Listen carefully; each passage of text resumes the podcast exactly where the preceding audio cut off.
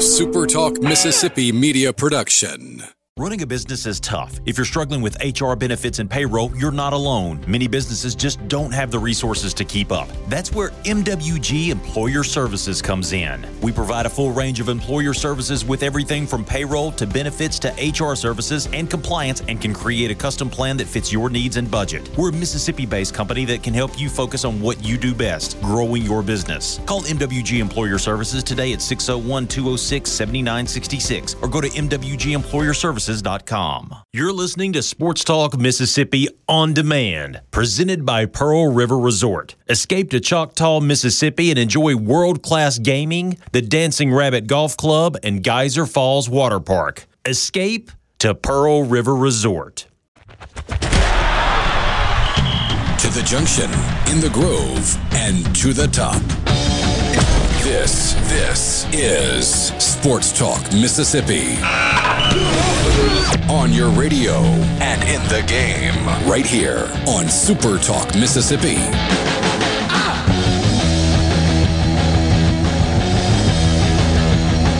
Hey, we made it to Friday, Friday afternoon, Sports Talk Mississippi on supertalk.fm, Supertalk TV, and of course on your Supertalk Mississippi radio stations. Glad to have you along for the ride today with Brian Hadad. I'm Richard Cross.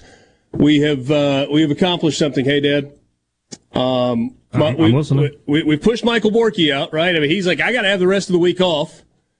We have uh, apparently now pushed Will East out as well. He's like, I two days of you guys, that's enough. And so we got Lance in the studio today. Uh, maiden voyage for Lance on Sports Talk Mississippi, and we are glad to have him along for the ride. Lance, we just hope that you will not feel that after one single show, you're, you, you go to Will, you're like, I'm sorry, I can't do that. Not with those guys, not anymore. Man, I am. It's an honor. I listen to you guys every day, so I'm just going to try not to mess up y'all's amazing work. That's what I'm here for. I just wish we were all in the studio together so we could haze you and make you get us some beer and and then you know clean up the, the studio after us and stuff like or that. Or hug him after that initial comment. We might want him here forever. That is a good cut.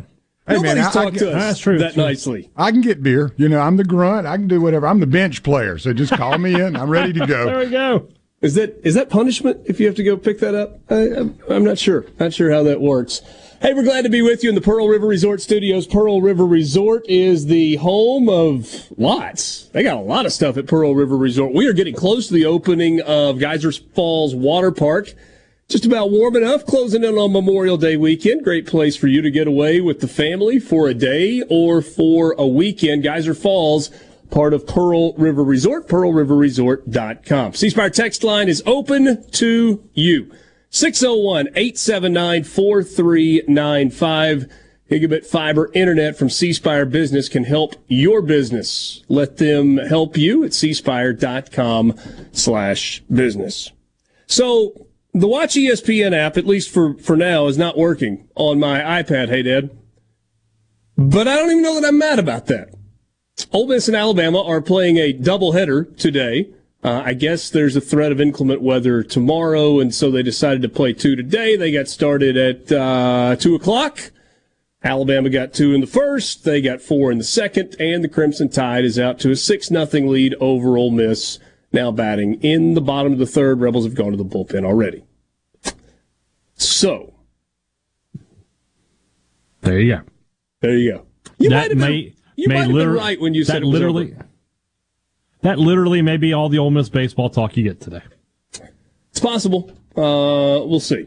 We will uh, perhaps take a glance at last night's ball game. There's one other game going on right now. Missouri and Auburn playing a doubleheader today on the Plains. No score between uh, two of the hottest teams in the league. Uh, Missouri up to 10 and 17, but they've been playing very well as of late. Auburn now over 500 at 14 and 13.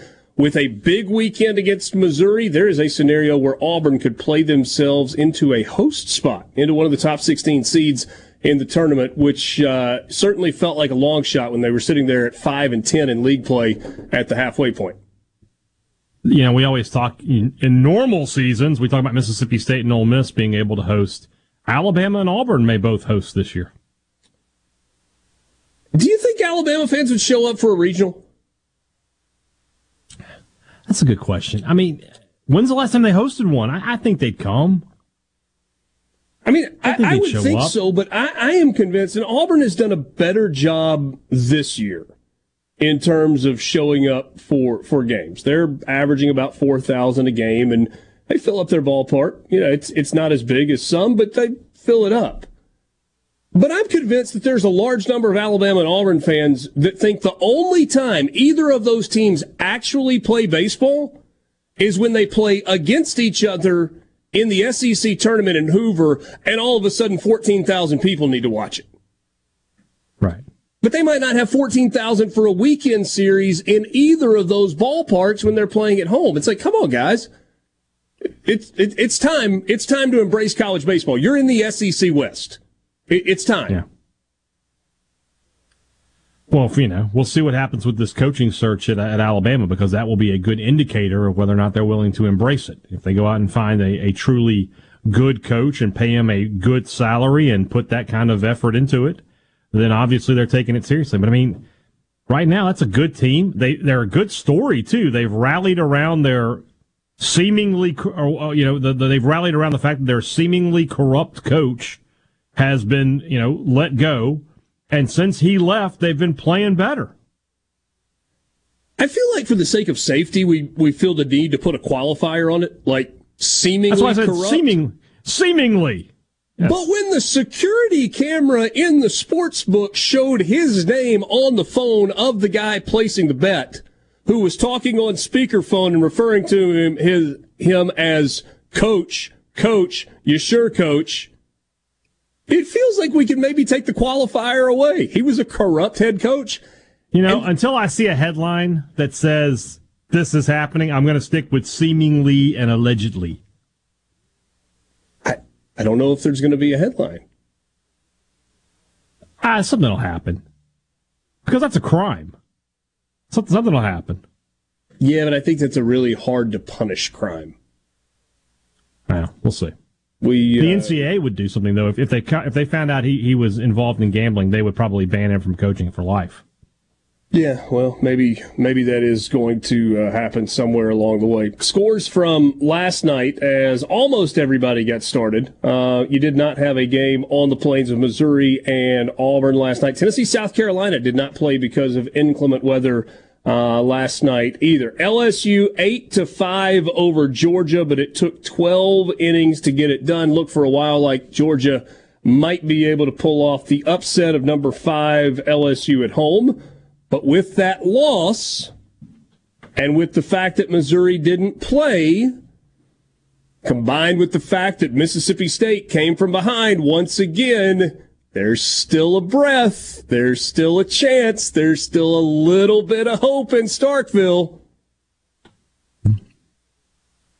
It exists. So, so, There's a glimmer. So, so you're. I, am I'm so you're you, saying there, there is a chance. There's a chance. They got to win two more, and they, you know, and even then they got to have some other things go their way. But we'll see. So, what? What? It's a, a combination of somewhere between six and nine things has to happen, right?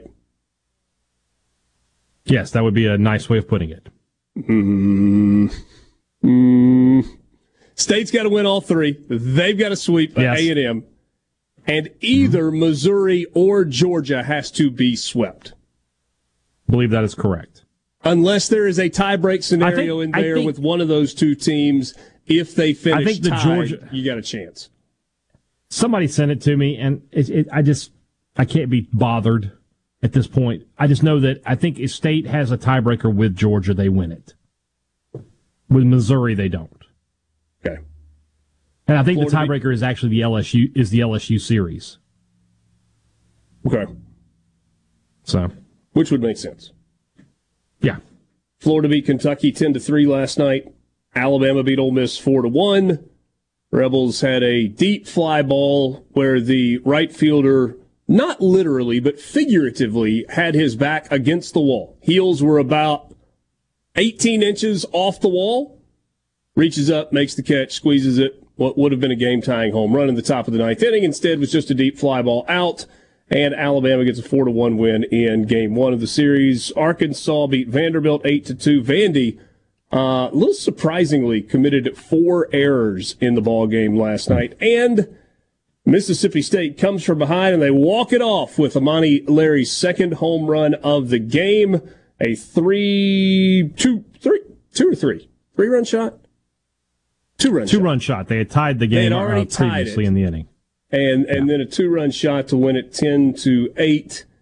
And we need to talk more about that, and we will do it coming up yeah. in uh, just a little bit. Vandy, bit. man, that's hmm. nine of ten losses now for Vandy. Goodness gracious, right? yeah. I mean, they've fallen apart. Going the wrong way. Them in South Carolina going the wrong way. Okay, I, I, got a message from a friend that says that both Missouri and Georgia own the tiebreakers. So, see, I'm wondering about that because that makes sense to me. I was thinking about it. It's supposed to be your common record against the highest ranked opponent. I think last weekend no LSU, right, and so I think LSU is behind Arkansas in the polls now, right? You mean or behind or in the division standing? Yeah. So Arkansas becomes the common opponent for State and Georgia, and okay. Georgia swept them. So that could be the issue there. Gotcha. Gotcha. Makes sense. There's a lot going on. A lot going yeah. on. Long story short, if State doesn't win today or win tomorrow, it doesn't matter. Corey Conners leading the PGA Championship at five under. He's two under on his round through ten today. That's after shooting a 67 yesterday. Scotty Scheffler's one under today, four under for the championship, one shot back. Keegan Bradley two under today, four under for the championship. He's one back. The group of Viktor Hovland, Bryson DeChambeau, and Justin Suh or Sue. Go with Sue at uh, two under par as well. Sure. We'll be back. Sports Talk Mississippi in the Pearl River Resort Studios.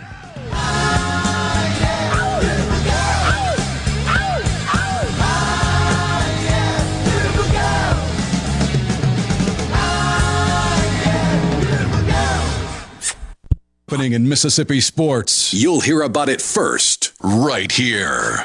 Sports Talk Mississippi.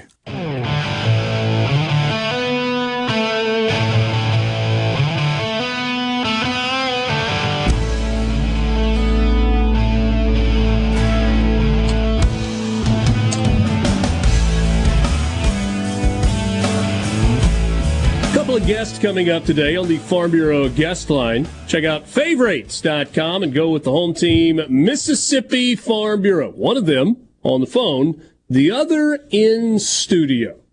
On the phone in our next segment, John Cox will join us from Pete Taylor Park.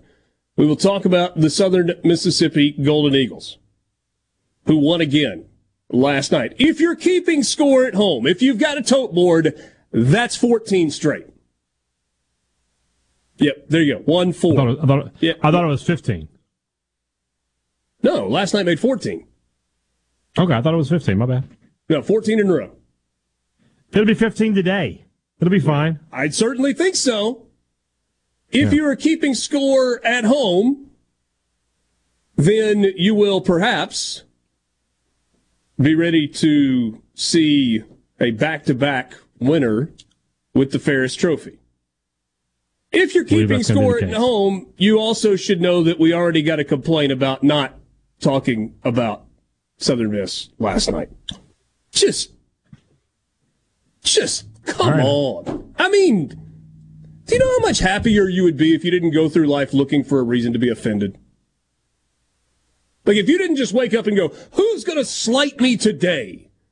Let me see if in the first 11 and a half minutes I mean, other. I just. I can't even. I, I just can't. I just can't. Yeah. It just is what it is. It's all right. It's gonna be okay. Hey, real quick. Yes. I know we are talking please. baseball, but some big, some big, big news out of college athletics just now. Oh yes. Uh, Southern Cal athletic director Mike Bohn has resigned. Oh, or Bond, I don't know. Bohn, yeah, Mike Bohn went to went to Southern Cal a couple of years ago from Cincinnati. He has resigned effective immediately. Ooh, that says uh, effective immediately. Never good, right? Never good. What did Reggie Bush do now? Hold on a second. I wonder if that means that the young kid that I mean, and I'm using the term kid loosely, but he's got like a 28 or 32 year old chief of staff that is like this. You're going to jump into the big de- chair? That's what I'm wondering. I mean, you want to talk about That's a a big job for a kid, for somebody that young. Goodness no gracious. kidding. No kidding. Yeah. But that, yeah, that literally just broke on Twitter five minutes ago. Wow. And of course, you've got the uh, the passing of the great and the legendary Jim Brown. Happened uh, earlier today in uh, Los Angeles. Passed away in his home peacefully. 1964 NFL champion after a three-year career at Syracuse. He was the sixth pick of the first round in the 1957 draft. Three-time MVP, NFL Rookie of the Year in 1957. Eight-time first-team All-Pro. That that's your You measure. It's gr- not Pro Bowls. It's All Pro, and he was All-Pro. an eight-time first-team All Pro player in the NFL. It was uh, entire career with Cleveland. And it was a short career. He was 1957 walked to away- 1965. He walked away to pursue Hollywood and had, you know, then on top of that became a major motion picture star. Is in one of my favorite movies of all time, The Dirty Dozen. Mm-hmm. and you know, beca- and then became a, I mean, a guy who became more than just a football player throughout his life. So, and of course, Yes. if we're talking about the goats, talking about the goat running backs, better you better say him in the first three, or I won't take you seriously. Okay. Oh wow. Reading through his biography, and there's other post-football activities. One of which is Brown posed nude in the September 1974 issue of Playgirl magazine. Legend. Okay. Good to know. Yeah, Good to know. He was, um, learn something every day. yeah. So what? Nine years in the NFL, twelve thousand yards, Yeah. a little over twelve thousand yards, hundred six touchdowns, average one hundred and hmm. four yards per game for his career. Just outstanding. Also, All American, I think, in two other sports at Syracuse as well. Good grief, hey Dad. He was in like thirty or forty movies. Yeah, It's an acting career that began in 1964 and went all the way through 2019. Uh, most most recently portrayed himself in a documentary called The Black Godfather. It was uh, Jim Brown. Passed away today Yeah. at the age of 87. So he was in Any Given Sunday, rest in peace. Yeah, 1999. Played the uh, role of Always laughed. Montezuma Monroe. he was he was the defensive coordinator. I always laughed at that. like this is typecast, not exactly They typecasting. didn't typecast. They didn't typecast him. Yeah, they, they like you- you're going to be the defensive coach. Yeah. Yeah. Um all right, Mississippi State last night. They did it again, hey dad. They are down 7 to 2 going into the bottom of the 5th inning. They start chipping away. This is a team that looks super engaged.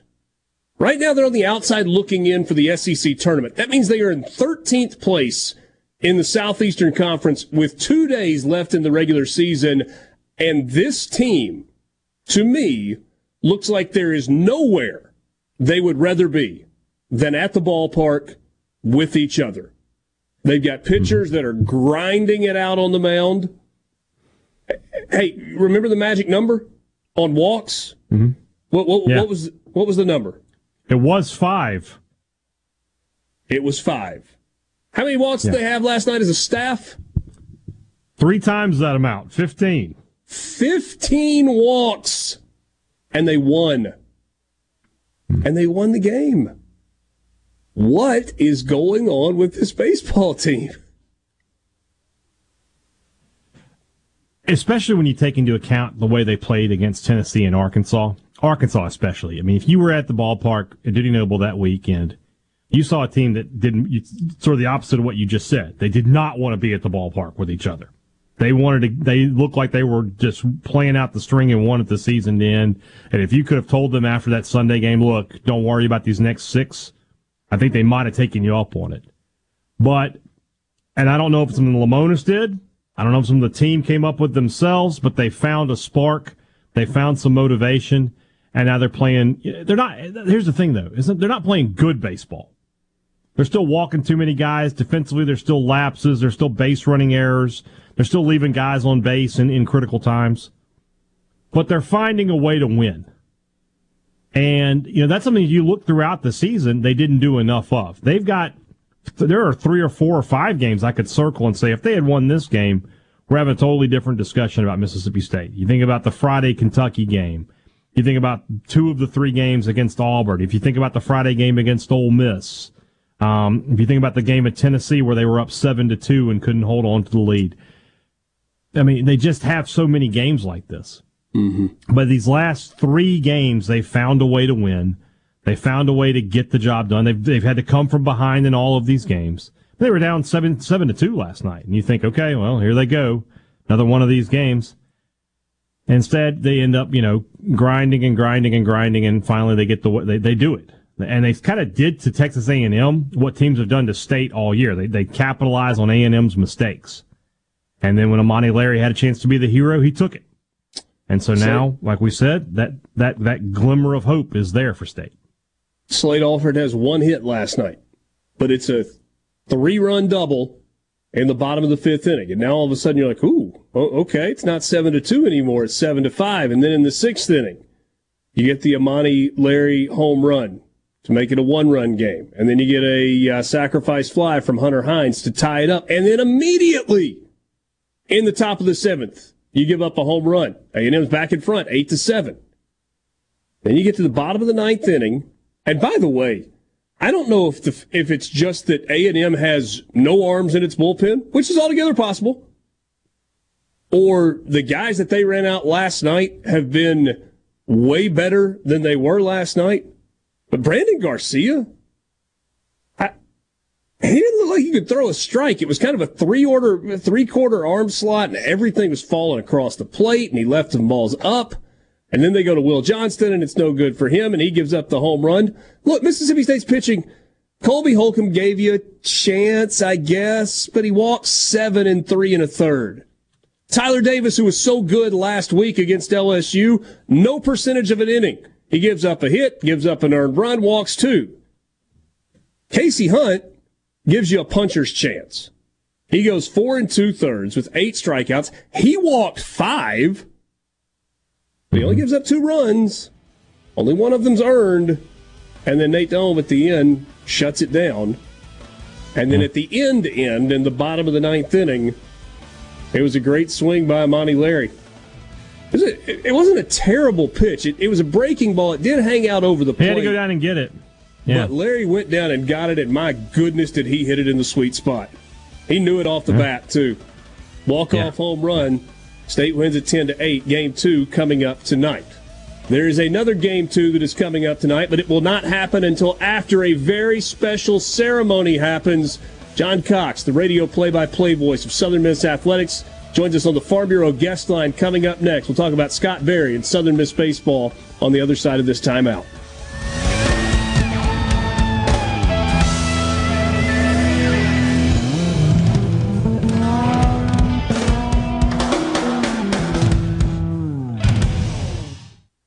Talk Mississippi on the SuperTalk app, your local SuperTalk station, and at supertalk.fm.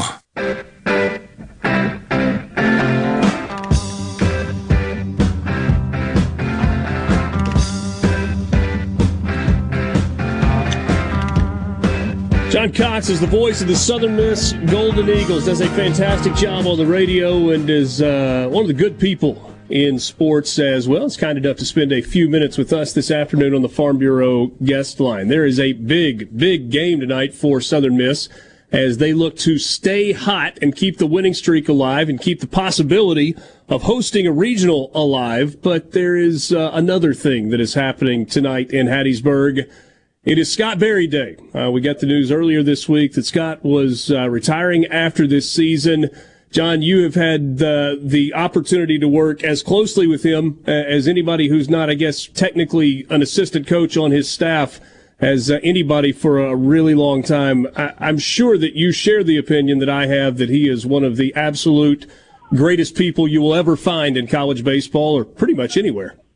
Yeah, I was going to say, uh, baseball aside, he's just one of the greatest people I've ever known. I mean, uh, what a great friend, a guy that would do anything for you. I was sitting here, I'm sitting here in the radio booth. I was as I was re- reminiscing about the first time I ever met him. It was 1990. He was an assistant coach at Southwest Missouri State. They came in here to play. We were building what is now the uh, press box and the suites at our stadium, and I was using a table down by the dugout to broadcast the games at that time he came walking over and said, "What the heck are you doing sitting out here?" And we had a conversation about baseball and this and that, and that's the first time I met him. And uh, so, who would have thought, some uh, 33 years later, that uh, he'd still be a great friend? He'd still be he'd be here at Southern Miss, and uh, uh, you know, it, it kind of shocked me that he made that announcement the other day. We had just done a little bit of an interview, and he said, "I got to tell you something," and he told me, and I, I was I was really kind of shocked, but. uh uh, he's been a, an amazing friend. He's been an amazing coach, an amazing ambassador for Southern Miss uh, baseball, and uh, his team is playing really, really well last night. So hopefully we can do something to make this a, a special year in the last year of his leadership of our program. John, what's going to happen tonight? What, what's it going to be like when they bring him onto the field and, and honor him before the game begins? And there's always a, hey, Dad and I were talking about this yesterday, like with, with senior day ceremony. Sometimes there's a little trepidation when you do any, anything out of the ordinary because you want to win to coincide with that and, and make you feel great about it. What's it going to be like tonight? I wish I knew. You know, I knew there'll be a lot of tears. I mean, I found myself honestly last night uh, in that win and Tanner Hall on the mound, and I started thinking about the win and 14 in a row, and I'd see Coach Berry down there. And to be honest with you, I, I, I had a few tears in my eyes, thinking, what's it going to be like without him out there leading this program? But I think it's going to be the next couple of days, tonight and tomorrow afternoon.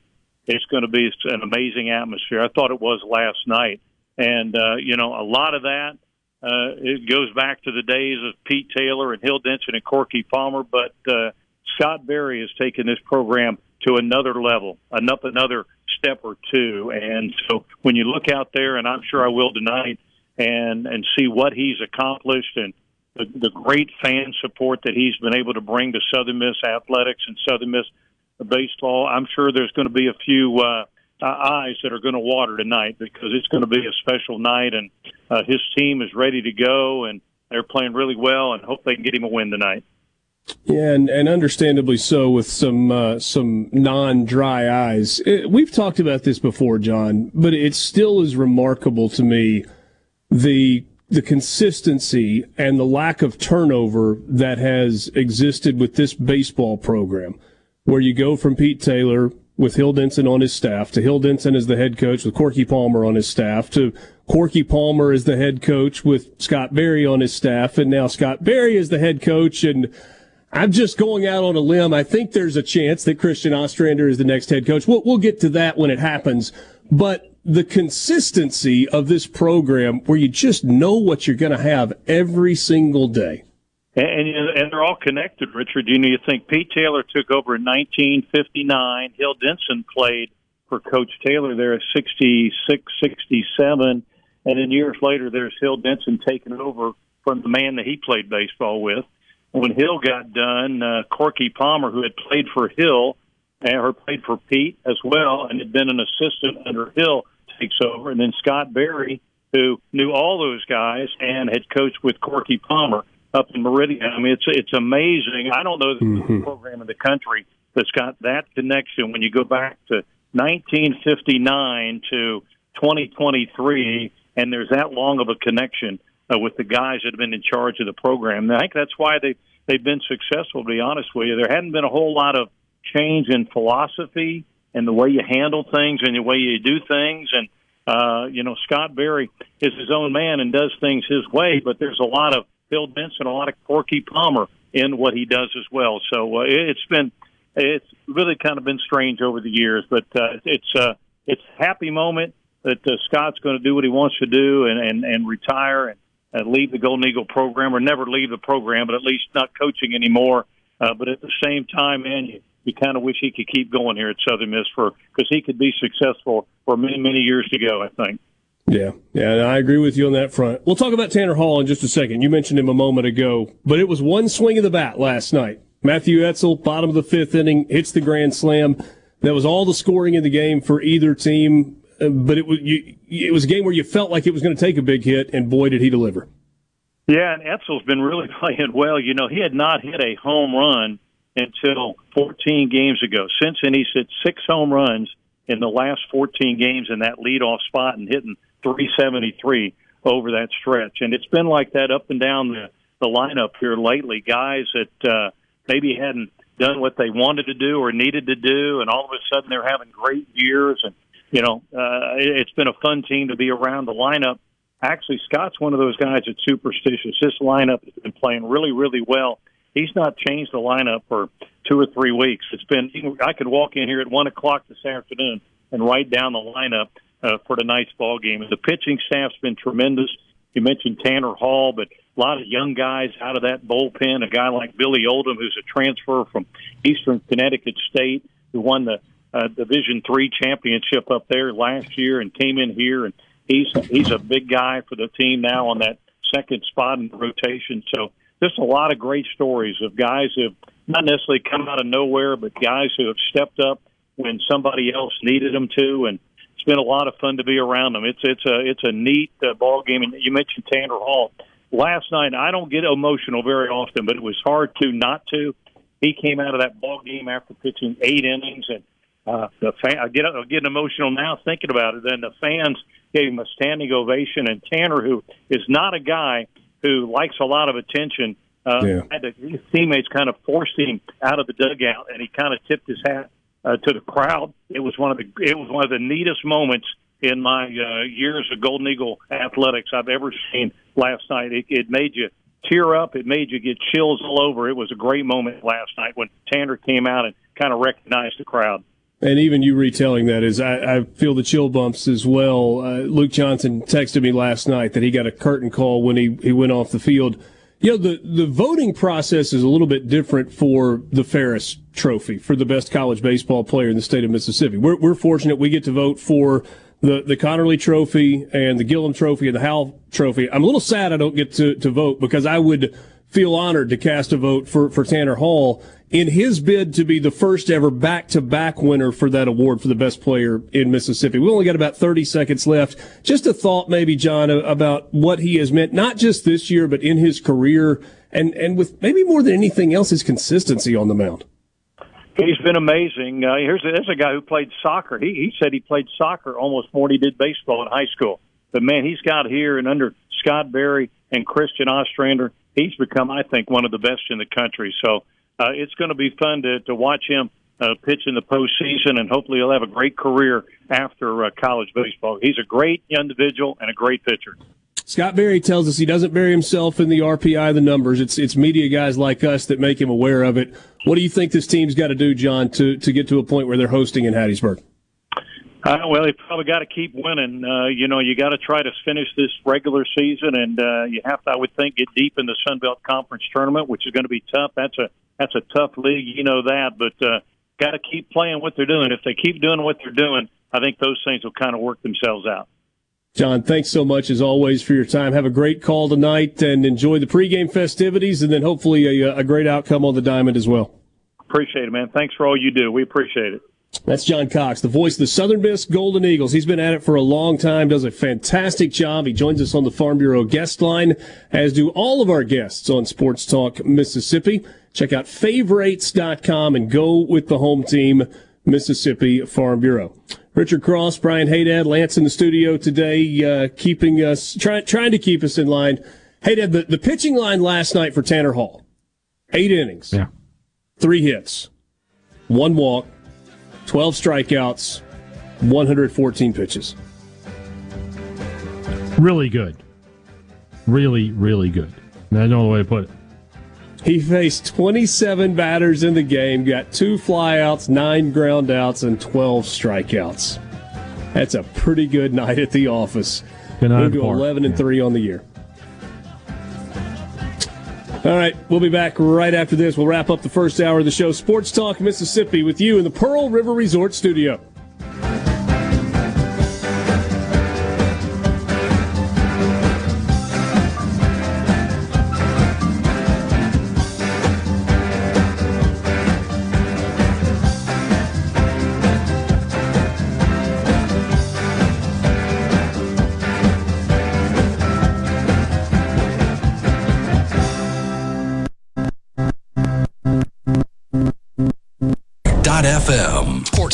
Sports Talk Mississippi. It's go time. Sports Talk Mississippi. Well, say something. Super Talk Mississippi.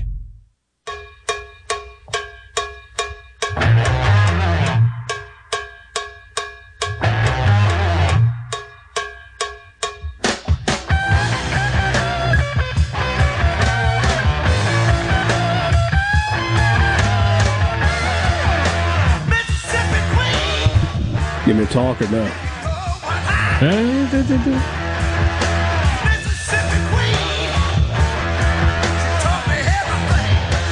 There we go. We're down around Vicksburg. There we go. We're good So you now. know what would be really impressive to me is if you paid attention enough to, to what we do on a daily basis to know that your microphone, because of the way you're connected, is about a mm-hmm. second behind. And so yes. you compensated for that and you saying we're down around Vicksburg about a second sooner than you did. So it actually matched it up with the song instead of as if you needed to wait and hear what the words were to know what the words were so you could sing it. Are you going back to the other day? No.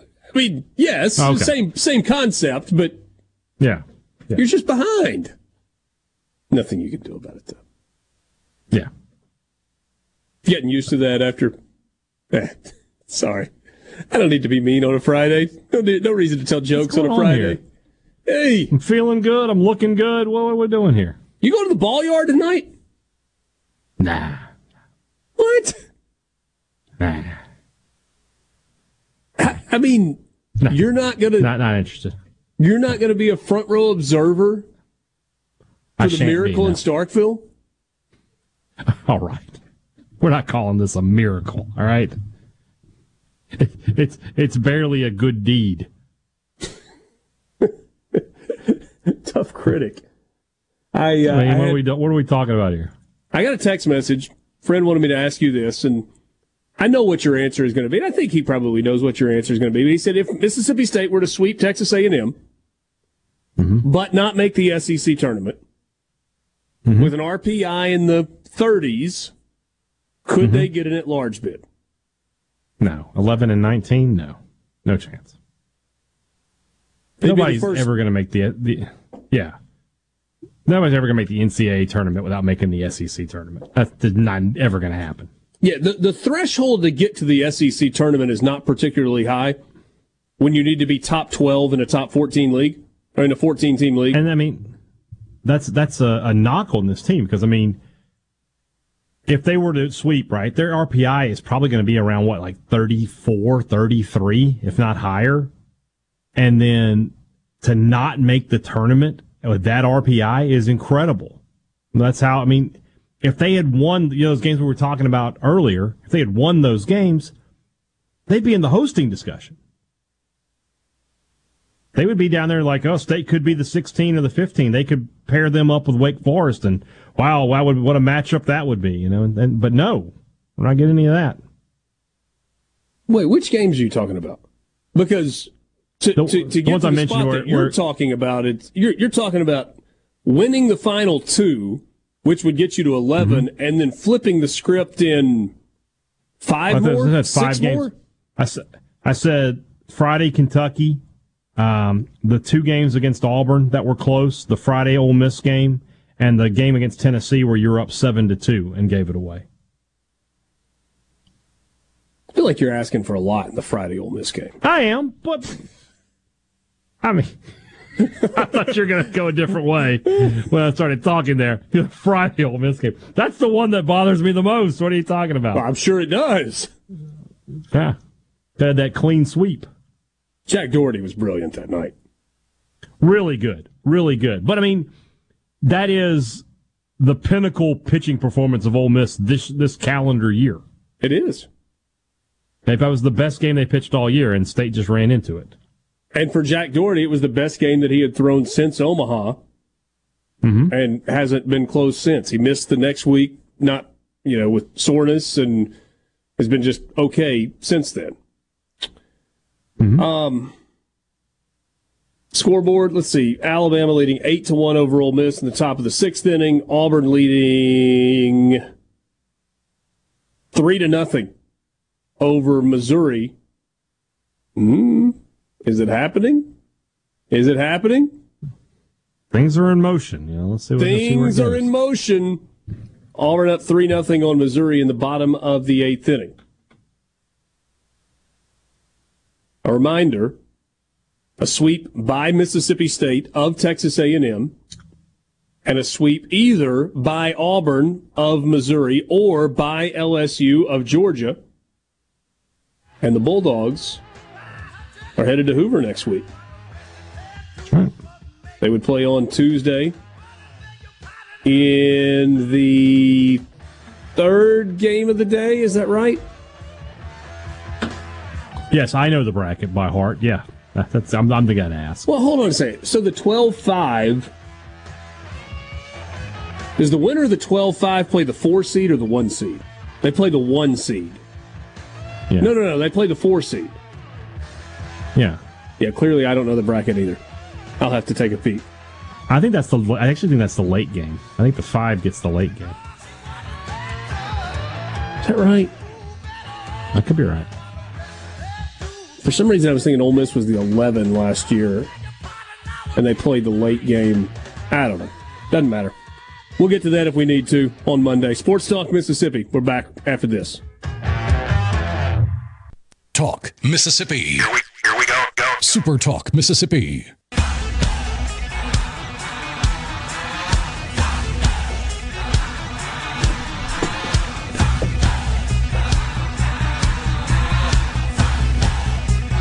My oh my, who is this that has wandered into Studio X on a Friday afternoon? The king. This is Sports Talk Mississippi. We're coming to you from the Pearl River Resort Studios. Pearl River Resort is the home of the sports book at the Golden Moon Casino. Richard Cross, Brian Hadad, got Lance in the studio today, and Scary Gary is making an appearance. That's right, Richard. It's been, gosh, since February, NASCAR has been going on. This is the All Star break this weekend. Hey, Dad, I got a text from Scary Gary last night. 937 last night it said, need to talk NASCAR, big weekend, going back to North Wilkesboro Raceway, all-star race. And I said, all right, let's do it. All guests appear on the Farm Bureau guest line, although Gary is in studio. Check out favorites.com and go with the home team, Mississippi Farm Bureau. Gary, before we get into the uh, weekend's festivities, I need to know about uh, the friend in the van today. I had a uh, local coast coastal resident come back with me yesterday in the van and made himself uh, known this morning when I opened the side door. A little about two foot long snake fell out between my feet, and uh, he sat there, and I sat there and looked at him. But the trouble was, he was in more trouble than I was because I had just re- retrieved my long handle hoe out of the back of the van, and uh, I looked at him for a minute, and I said, mm, I really didn't want to kill him, but I didn't want him around my house. So let's just say he's he met Elvis this morning. Okay. Okay. Did you He had to identify go. the type of snake? Yes, I, after I killed him, I probably realized it was a hog nose, which I could have picked him up, put him in a box, and made him a you know a pet. But sorry, I just don't need nothing that don't have no arms or legs. But that was that was bright and early this morning. That that- that'll get you going in the morning. You open the door and snake falls out between your feet. Did, did you jump at all? Uh, I just looked down at him and was like, "Lord, where'd you come from?" I had a bunch of stuff I had hauled back from our station on the coast had been outside, so he was probably up in some of that stuff. Did you consider putting him in a shoebox and then allowing him be, to be a, a pet of Will East? Will, I think, would have appreciated that no, gift. no, I actually tried to that. show Will the picture, and he run like a little girl, so he he don't even want to see a picture of a snake, let No, alone. he, he does not. he uh, he absolutely does not. But that was uh that was the start of the day. But yeah, right, that's how it started. I hope it's gotten uh, better than that, or, or, or Oh yeah, less. it's it's been upward and onward all day. I've gotten more stuff accomplished. I am basically ready to go for next week. Well, that's good. We uh, we always appreciate your time. So tell me about this weekend, the return to North Wilkesboro All Star Weekend. What what are we doing on the NASCAR circuit? Okay, North Wilkesboro closed down in 1989 was the last uh, NASCAR race that they had. Well, originally this was one of the very first NASCAR tracks that actually came around after World War II. In 1948, there was a a group of friends that had the land right there, and uh, they one of them was a race car driver, and two of them were, let's just say, uh, distillers, and they said we need to uh, build us a racetrack so we can have all these people that's got hot rods come out here and race. Well, uh, one of the people had the land and a road grader, and they basically went out there and laid out a track. And first race was dirt race. Well, the the promoter run off with all the money, so he left everybody, you know, holding the bag. So they said we need to get this somebody we can trust. So they went to Big Bill France. This was long before NASCAR. This was a year before NASCAR came along. And Bill France was able to get all the track owners in the Northeast in that area to come and meet and agree to a set of rules and, you know, uh, have officials and kind of make it more that somebody won't get ripped off if they pay the money. And, you know, they wanted to make the race more of a paying deal instead of somebody making all the money and running off with it. Well, that rocked along. I mean, they finally paved it and got them a NASCAR race. Big Bill France came in there and got it going. Well, the year after that, they met down in Daytona, and that's where NASCAR came from. So, of course, that was the very start of NASCAR back in those days. But fast forward up to the uh, late 80s, NASCAR was wanting to get big, and they knew that North Wilkesboro was never going to be big because it was landlocked and it was just hard to get to. But there were two people that owned the track, two different families. So Bruton Smith, which was a promoter at Charlotte, has Charlotte, Bristol, Texas, a um, bunch of the racetracks he's bought. Well, he bought 50% of the shares and he was going to basically take one of the races. They had two races a year. Well, he was going to take one of the races and move it to Texas. That's when he built Texas. Well, the New Hampshire people that own the racetrack in New Hampshire, they got friends with the other side of the people that own the property, and they bought the other half of the uh, track. So it was two promoters that owned the track. Well, they basically owned one race each. Well, Bruton Smith took his race and went to Texas. Well, New Hampshire built their uh, track in New Hampshire, and they moved the race to New Hampshire, and that's where they've been running since then. Well, NASCAR ran the last race in 1989. Jeff Gordon won it. Well, Dale Earnhardt Jr. had seen the racetrack and doing his uh, search around America for lost raceways, and he got in touch with uh, Bruton Smith's son, Malcolm, which is running the Speedway organization for him since his father passed away. And he said, we need to, you know, if nothing else, let's just go out there and clean it up some and scan it and make an IROC, uh, an iRace out of it, you know, for the computer. Well, they did that and they scanned it. Well, it was the number one IROC, uh, iRacing computer game that everybody was downloading. They said, hmm, well, there is interest in the racetrack still. So this has been going on for about three years, and Dale Jr. has been kind of behind pushing Marcus. Well, Marcus they decided they were going to open the track back up. So they, they basically cleaned it up, went up there. It had the bones to the all the. It's kind of like an old stadium gets. It just falls in disarray. Yeah. Well, they went in. and Sure enough, everything was kind of dilapidated, but they modernized it and they started having some races last year. Well, the first race they had sold out, had you know maximum capacity. They said, "Hmm, this may be something." So uh, Marcus started talking to NASCAR and said, "Look, what if we have the All Star race there? Because it's an open weekend. It's on a track nobody has raced on, and it's you know it's part of the 75th anniversary history of NASCAR this year." NASCAR said that sounds pretty good, so they went up there and they basically redid the entire track except for the track surface. The track surface is the original track surface that Dale Earnhardt Sr. raced on. Really? So they uh they basically finished first practice just now up there, and Kyle uh, Kyle Larson was the fastest of the group. But they'll they'll qualify tonight, and then they'll race Sunday evening. But it's it's kind of like taking Wrigley Field after it had won away, and then somebody gets interested, and they go back and they bring it back. and they said this has never happened in sports history of a basically a dead stadium being resurrected back to life. But that's that's kind of like some of the history behind it. I mean, it's it's go really. I mean, it's no money. It's just all money involved. No points, of course, but still, it's just going to be the the you know say, well, I've won the first North Wilkesboro that we went back to, but Richard Petty was by far one of the kings there. Junior He- he- Johnson. what, 15 wins on that track for Richard Petty, for the King. And uh, Benny Parsons, which was from up there, he won a lot on it. But the one person that really thought that track was more or less his was uh, Junior Johnson. And Junior, I mean, he had Darrell Waltrip that raced and won seven times there. He had Cale Yarborough that raced for him and won there. So, I mean, you know, all the big names have won there. Dale Earnhardt Sr.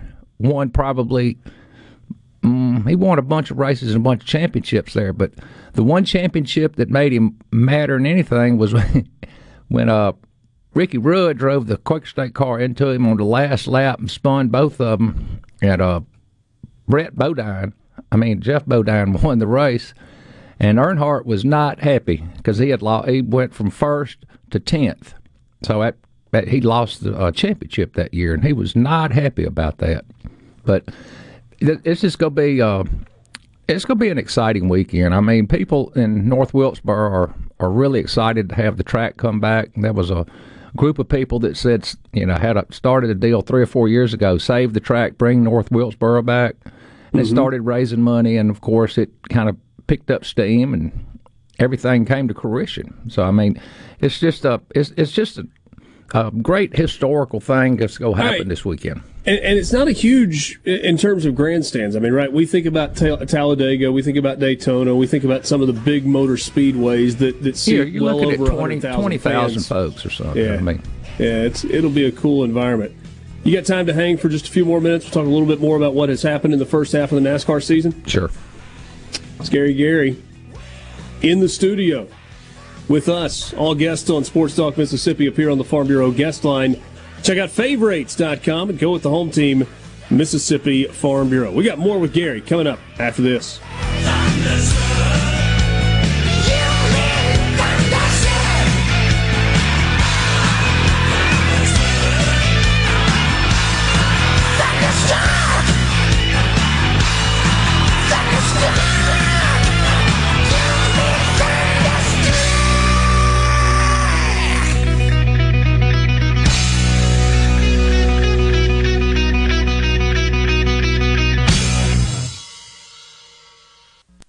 Sports Talk Mississippi. Now. Now.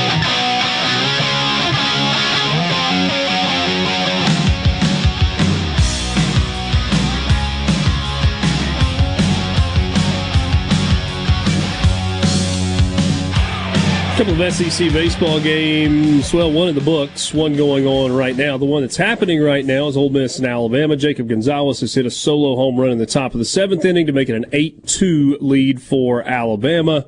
And uh, you got a final in game one on the Plains, Auburn, with a 4 0 win over Missouri. Got some more baseball that'll be coming up before too long. 5 o'clock first pitch for LSU in Georgia.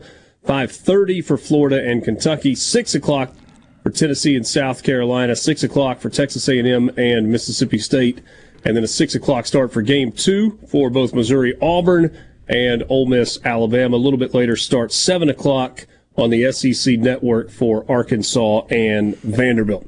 Richard Cross, Brian Hadad with you, and uh, Scary Gary hanging out with us. We're talking a little NASCAR. So halfway point of the season, they pause for our All Star Weekend. You, you told us about the uh, the unique story of returning to North Wilkesboro.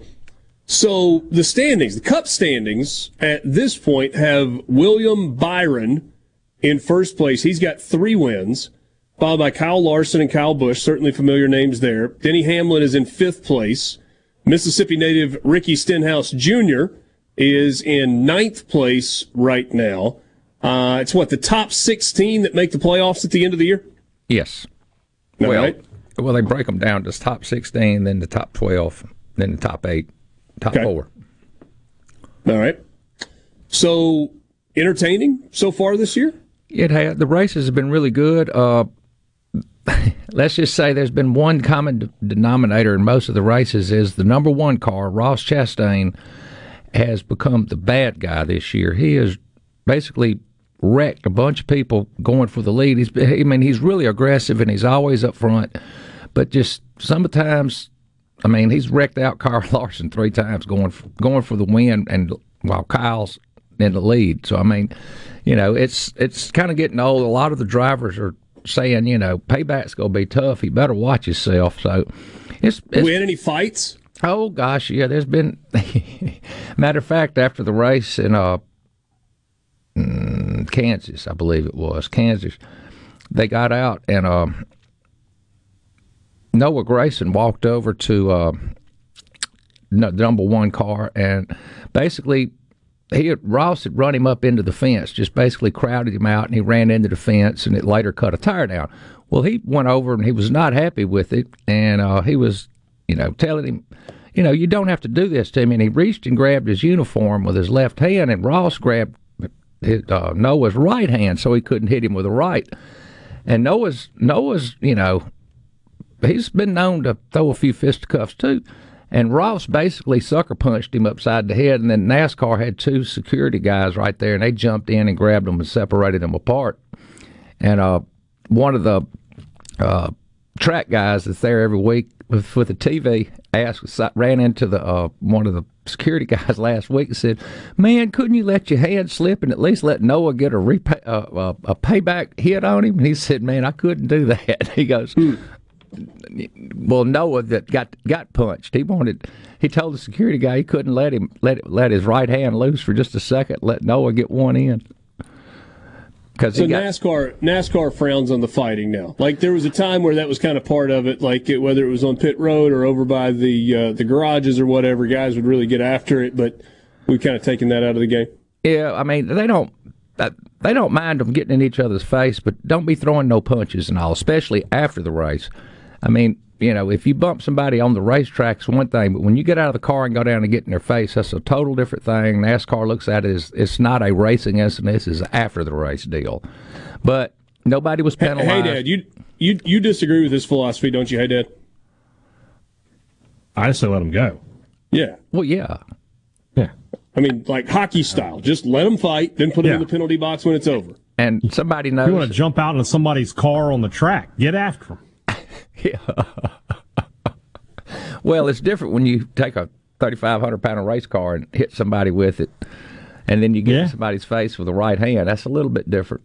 So yeah, yeah, you're uh, you're right about that. All right, so mentioned Ricky Stenhouse a second ago. He had the uh, the Daytona 500 win back on uh, the 19th of February. February. That was uh, that's a big deal. That's obviously one of the, the massive races. So and actually, Ricky has been running pretty decent here in the last few races. He's been finishing the top ten. Okay, so that's that's a big improvement for that team.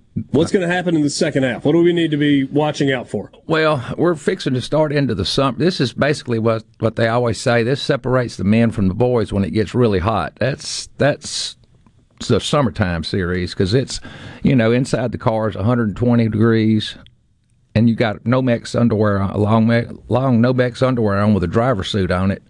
So I mean, basically, the only cool air they have is blowing on their head with their helmet.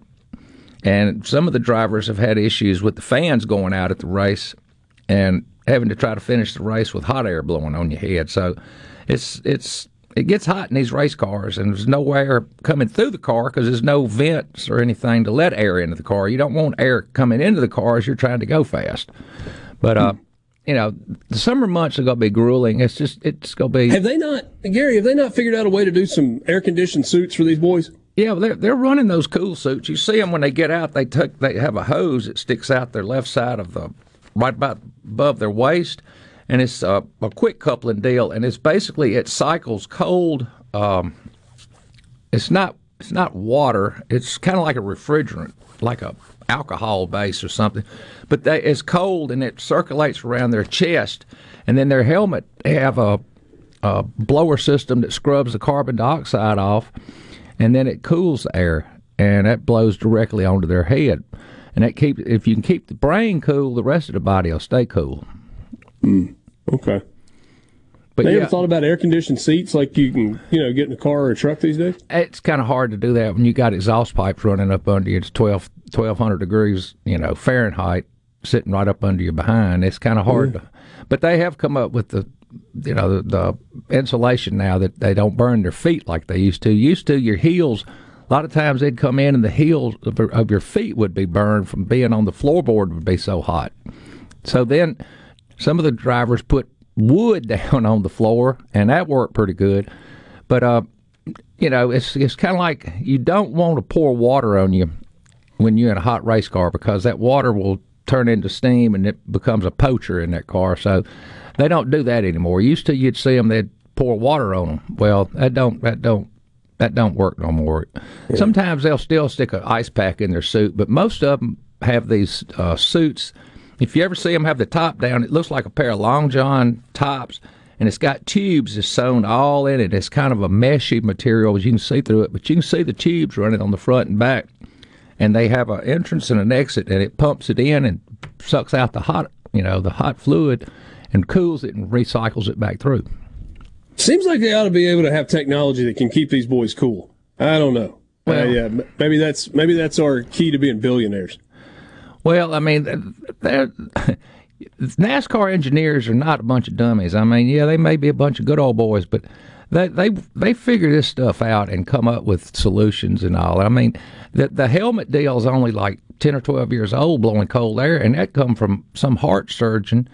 You know, that's how you control the temperature of a patient's body during heart surgeries on how cold the areas are pumping in, you know, his lungs. It keeps his body, you know, either cool or warm, depending on which way you want it to go.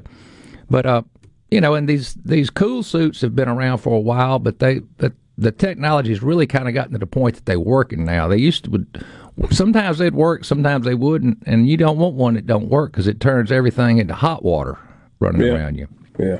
All right, we got requests on the C Spire text line. We'll let you go after this. We got uh, two requests. One, uh, don't you have a saying about uh, if if it can spill? That's right. If it can spill, it will. They said that you say if it can spill, it's gonna. Yeah, well, it, it does. Yeah, and if it can spell, it's gonna. But man, that's just that, that's just a line that I did for Bob in a commercial, and I've gotten more comments on that in the past year than any other thing I've done in a while. Well, Lance is sitting over here just a laughing. He always has got got something to say about it. Yeah, he does. And then we uh, we also have a request before you leave for a hey y'all. Hey, y'all. There we go. That's the Gary that we all know and love. Look forward to seeing you soon, my friend. Y'all have a good weekend. You as well. Take it easy, Enjoy buddy. the uh, the All Star Weekend for NASCAR. That was a fun little history lesson with uh, North uh, North Wilkesboro. Did you know any of that? Hey, Dad. I knew none of that. I was, but I was paying attention because I was like, this is actually really interesting. So yeah, that's, I love when Gary comes on. I learn something every time. No question. Uh oh, he, he's asking for his mic to be turned back on, Lance. Get it back to him. Get it back to him. Oh, he's not. No, it's not on. The first Put 'em race, Lance. the, actually, the very There it first race, there was no real racers. They were all moonshine runners. Yeah, I mean, you kind That's of my tap, tiptoed around that earlier when you're like, let's call them uh, distillers. Yeah, They well- weren't distillers, they were a bunch of moonshiners. That's right. Yep. That's where uh, Junior Johnson and That's the professional term is distillers. that's right. Gary. It's kinda like we, a trebuchet, We tell the right? truth around here. We tell the truth. They were moonshiners. Hey, Thanks, buddy. That's what they used to throw the pumpkin with up in Wisconsin. Jeez. All right. Thanks for being with us. Scary Gary in the studio. We got some fun stuff coming your way in the second half of the show this afternoon. Sports Talk Mississippi in the Pearl River Resort Studios.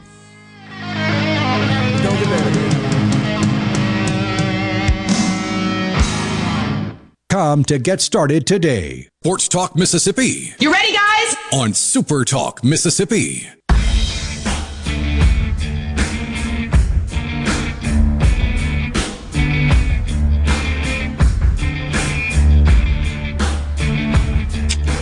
Well, Alabama is flirting with a 10 run rule win. They've got runners at the corners with one out in the bottom of the seventh inning, leading 11 to 2 flirt, flirting with it. Hey, Dad, we'll see if they consummate the relationship. right now, they're just flirting. Yeah. Yeah. Boom. That is, three bought, days bought, in a row when I have got a full bought, on.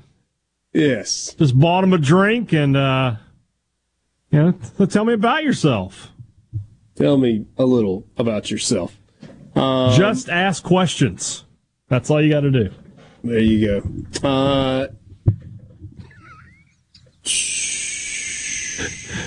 Words, yeah, I, I like. I'm gonna start keeping a list of words I don't expect to hear on this show. Mm-hmm. And today's word was consummate. okay. Um, Dwayne and Just Brandon didn't expect it. Yeah, wants to know Did Gary get the name Scary Gary for his driving, or is that what his parents named him and it's his real name?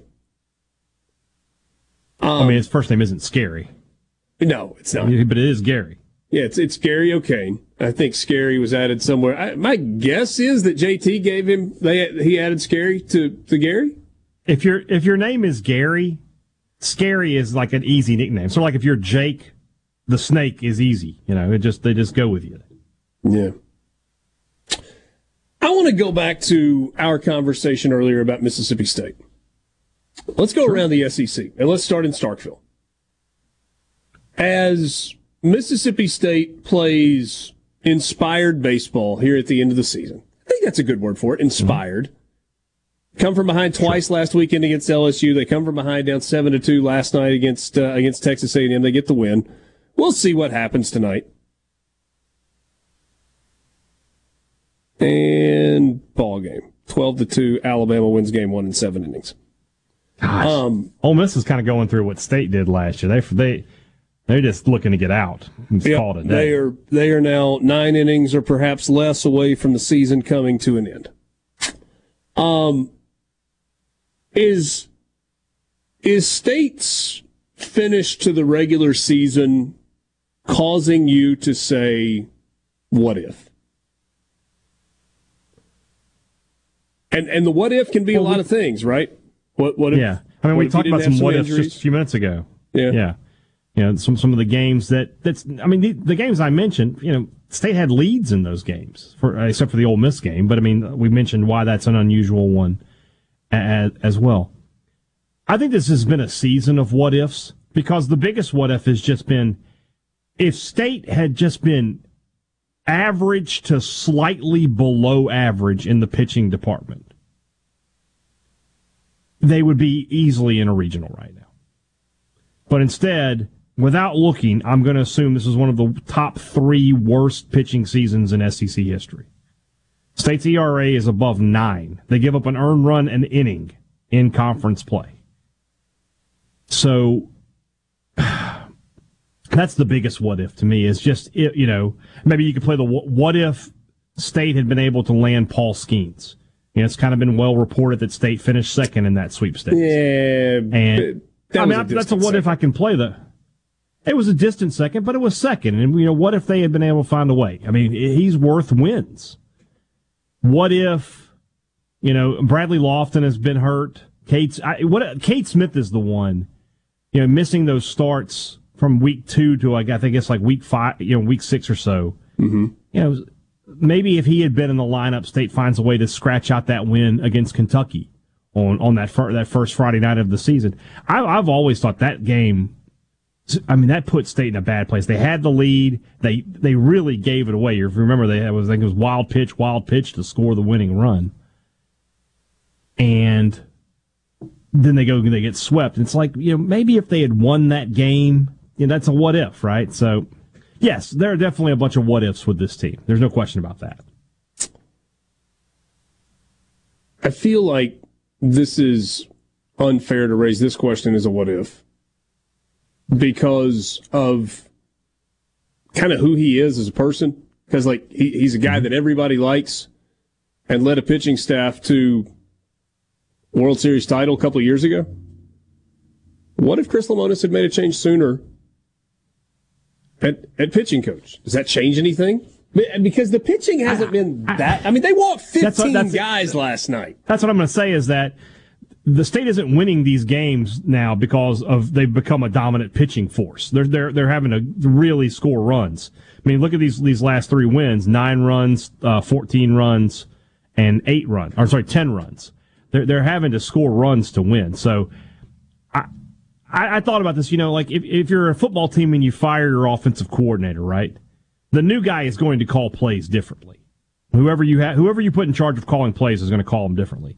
But with a pitching coach, and especially since you didn't really hire a replacement, I mean, what changes? At that point, you've practiced this way all season. I don't think a new pitching coach could come in, or anybody could come in and say, we're going to completely change what we've been doing this whole season to start doing this. I don't know that that works in baseball. Yeah. It feels like if you're going to say that, you need to say Scott Foxhall should have been the sacrificial lamb for finishing dead last a season ago. Should have been fired in the offseason and brought in a new pitching coach then, which would have been a tough, hot, tough thing to do coming off a national title and being the national assistant of the year. Yeah. But, you know, you could have made the case for that saying, look, you finished dead last after winning a national championship. Somebody's got to go. We get a question here and says you would have to say, what if State had an entirely new bullpen? Yeah. Well, that's that would be, yeah. Can I put can I put together an all star team? Yeah. Yeah. Uh, we get another message that says all you got to do is go back to the past teams and see the pitchers that State has had through the years. That answers all the questions about pitching. State has always had good Friday and Saturday starters and a closer, and this year they have had neither. Certainly not. I mean, I mean Cade, Smith's been good, but he, he, hasn't been dominant. Yeah. Not not like some of the right. Friday guys that Mississippi State has had. He's through the and he he's been better than State has had. Uh, had last season after Landon Sims went out. Yeah. Um, all right, let's go to Knoxville for a second. Tennessee is looking at doing something that seemingly has not been done in college athletics. It's been done at the professional level, and it's been done with great results at the professional level. Tennessee is exploring the possibility of building an entertainment district between Neyland Stadium and Thompson Bowling Arena, basically connecting those two venues. So when I say it's been done with professional sports, you've seen the renderings of the Titans' new stadium that Borky has said looks like a giant top golf. And there is yeah. what appears to be in the renderings like a stage, like a concert area that is attached to the stadium, in addition to the fact that they can host really big concerts in the stadium, as is normally the case. I mean, Nissan Stadium had three Taylor Swift shows two weekends ago they are the, the idea is to model it somewhat like LA Live, which is yeah. kind of around Staples Center, but that's not the only place. I mean, Foxborough, they've, they've kind of done that. Truist Park in Atlanta, they, they built the Battery, which is just an entire entertainment district around the stadium. Uh, if you go to uh, the Rangers' new ballpark, they they've got one of those live hotels that's got a, a shed. Yeah, well, yeah. Show barn. The show barn. The show barn, that's right, yeah. But I mean, it's got, you know, an outdoor concert area and food and restaurant stuff, and it's all kind of right there tied to the stadium. So it's a cool concept that they are mm-hmm. exploring at Tennessee. Knoxville's the third largest city in the state after Nashville and Memphis. Um, According to a detailed report from Adam Sparks at the Knoxville News Sentinel, the garage that is outside Thompson Bowling Arena would be joined by a boutique hotel, condominiums, and a conference space, and potentially a tabletop area above the existing parking garage for tailgating, restaurants, retail, and other entertainment. Reportedly, no timetable on the project. So Knoxville's a little bit unique, and that campus is a little bit unique in the possibility of pulling something like that off. I was trying to think on a hmm. smaller scale. Is that something that you could accomplish on campus in Starkville or in Oxford? I'm not sure the campus lend, well, campuses lend themselves to that. The first thing you have to do, I mean, I know that it's one of those, you know, things you also got to bypass. But I mean, technically, liquor and beer are not allowed on campus in the state of Mississippi. So you got to pass that law first, and then you can go from there. But And- yeah, and I we mean, all like, know where that- would you put? Well, well, we also all know that liquor and beer have never happened on campus in, in Oxford or Starkville. Never, not once. Unless, uh, not until they started selling beer in the stadium. That was the first time ever. Yeah. Uh, but yeah, I mean, looking at you know Oxford from the square leading to the stadium, there's maybe something there. And then in Starkville, my first thought is that big lot across from Frat Row is doable. Not not a far walk from the stadium. I like the idea. I like the concept. I like the originality. There's something that's kind of similar. They developed right across, I think it's Nicholson in Baton Rouge, um, just kind of across from the football stadium and same side of the street as the baseball stadium. I don't know. Interesting concept. Here we go. Sports Talk Mississippi. Here's more. Super Talk Mississippi.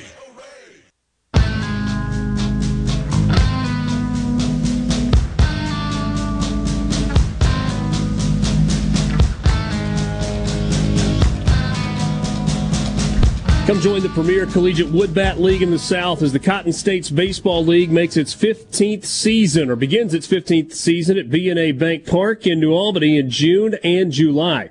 The deadline for collegiate players has already passed, but if you are a junior high or high school player, you've got until June 2nd to get your application in. Cotton States is very affordable. It features outstanding facilities, great coaches, and an invaluable opportunity to compete and get reps during the summer for both college players and up and coming junior high and high school players. They put out a complete stats pack each night with results for the games posted nightly as well. For more information, you can visit them online at cottonstatesleague.com. All the games are played at BNA Bank Park in New Albany. It's centrally located to many great players from the region, including prospects at all levels. Again, the application deadline for high school and junior high players, June 2nd. Follow them online at Facebook and Twitter at Cotton States League or visit, once again, their website, cottonstatesleague.com. We will start the five o'clock hour as we always do with the college football fix. We're going to talk a little bit about something that the Pac-12 has agreed to do, the Big 12 is thinking about doing, and we will wonder about the SEC and whether or not they will follow suit. And it has to do with access, right? More cameras on the field, more interviews with coaches, occasionally miking up players, especially in pre- pregame, making it better for viewers. But there's an idea that we think really Brian Hadad's idea that would really capture viewers. But it's not necessarily a new concept. We saw it this year with the XFL, where we get an inside look at the review process. So when they are reviewing a penalty on the field, the communication between the review booth and the review official and the officials on the field. This was done recently by the Premier League and Men in Blazers, which is a soccer podcast and television show, I guess YouTube show, talked about it and they showed the video that was released from the Premier League. I'm going to play this for you and you're going to hear the interaction between the replay officials and then ultimately the referee on the field. And then we'll kind of use this to set up our conversation about college football. It's about not quite two minutes what I want you to hear. So check this out, and I promise there's a reason we're doing this. Cal, we're just going to check the penalty for you. So this is the point of contact here. So point of contact on the arm. Can you confirm that's definitely the arm? Is it not his thigh first? Got another angle here. These are the two replay officials talking to each other. Just looking So- at other angles now. Yeah, I just need to confirm that's not his thigh They're looking at this in conjunction with video. because it looks like it's thigh onto arm. His arm's by his side. I think at that point. So that. So And the to give arm it is some- to me some context, position they're- for the action he's making. The ball comes off the. They're thigh looking at a handball and then makes a that was shot at the that goal. arm. I don't Ball believe co- that should shot at the goal. kick. They think it's a handball, that would be a penalty kick. But they're saying that in the replay, you see it come off his thigh and then run into his arm. That's not a handball. Perfect. Can we just check Right. the AP? And so this communication is happening between VAR, which is the video replay system, and the actual replay official. So frame two on that. So Trippier is onside from that because I can see the back post defender there. Furthest defender back plays him on. Anything else in the uh, APP? Now they're also checking to see if there's a player that was offside. Yeah, that's fine. Right. Chris, it's Michael. I'm going to recommend an on-field review to to view, review the penalty that you've awarded. If you let me know when you're at the monitor. So now they're sending the referee over to a screen that's on the the field APP. for The him to APP is look at it so the only to instance to confirm with the confirm is refer- the penalty. VAR that what's going on is what's going on. Okay, so what we're showing you here is the impact of the ball and the position of the arm, but also the fact the ball does strike the thigh. Now you've got the replay or the on-field referee. Yeah, and He's the got to ultimately make the determination, but they are guiding him through this process. His back after the movement off, its, off the thigh. Can you turn into a crowd as well? Okay, show me once more. No, no. Do it once more, mate. Do you, do you require any other angles? No, mate, I'm happy. So, arms close in. Um, my initial reaction was that the arm was out, but it actually comes in, not two out. So, I'm going to disallow. I'm going to give restart with a drop ball to the goalkeeper. All right, so you get the idea there. And and that may have been a little hard to hear and maybe a little confusing without the video that accompanied it. But you had the conversation between the replay official and VAR, which is the offsite reviewing entity that's looking at all the angles to make sure that they are in agreement with what the call should be. And then once they are in agreement, they call the on-field referee over, as Hadad explained a second ago, to the monitor. They tell him what they're looking at. He can ask for more replays, more angles, and then ultimately it's his decision as to whether or not the call that he made stands or if he changes the call that was made on the field. VAR, VAR can recommend, but the referee has the final say. which is a little bit different than the collaborative replay that the SEC is using now. So, hold that thought. We'll talk more about that when we get to the college football fix on the other side of this break. Fox News, then Super Talk News, then we've got more with you. Sports Talk Mississippi in the Pearl River Resort Studios.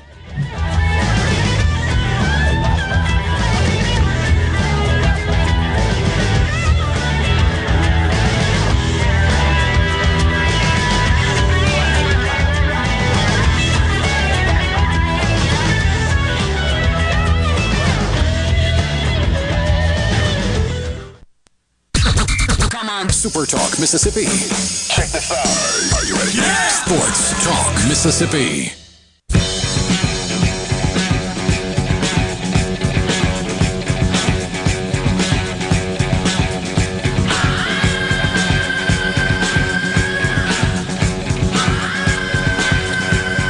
Scotty Scheffler has moved into a tie to first uh, for first. It's PGA Championship, three under on his round today after carding a three under 67. He's tied with Corey Conners, who is three under today as well. Viktor Hovland two shots back at four under. Uh, Callum Tarren is three under. So is Keegan Bradley, the former PGA champion, one under today. Shane Lowry playing well. He is five under today through 15 holes. Uh, Bryson DeChambeau at two under for the championship, but two over on his round today. Uh, Justin Rose is one under par. That's it. There are a total of 10 players who are under par at this point in the, uh, the championship. Uh, looks like 78 players will make the cut. Plus five is the projected cut line at, uh, at this point in the proceeding. We'll see how it turns out. Uh, you got some big names at, uh, at even par, including Brooks Koepka, uh, former PGA champion Collin Morikawa. Uh, Dustin Johnson is one over. Patrick Cantlay is one over. Mito Pereira, who could have and maybe should have won the PGA last year, he is one over par. And uh, so could be getting set for a, uh, a good weekend. Rory McIlroy one over par as well. And uh, you can check the rest of the leader report if you're. I'll give you one other name. Hayden Buckley, Mississippi native. He's plus three on his round today, plus four for the championship. I'm sorry, plus four today, plus three for the tournament after shooting a one under 69 yesterday. Yeah, it was nice. All right. This is Sports Talk Mississippi. Streaming with you at supertalk.fm and supertalk TV. Glad to be with My you at the Pearl River Resort Studios. Pearl River Resort, home of the sports book at the Golden Moon Casino. To learn more about the sportsbook, visit them online at pearlriverresort.com or just stop by the next time you're in the area. It's inside the Golden Moon, easy to get to, great food setup, great place to watch games, great place to get in on the action. That's the sportsbook inside the Golden Moon Casino. Richard Cross and Brian Hadad. We've got Lance Tolbert with us today as well, sitting in for Will East, who was sitting in for Michael Borky. The the wheel just keeps on keeps on spinning. And the wheel in the sky keeps on turning.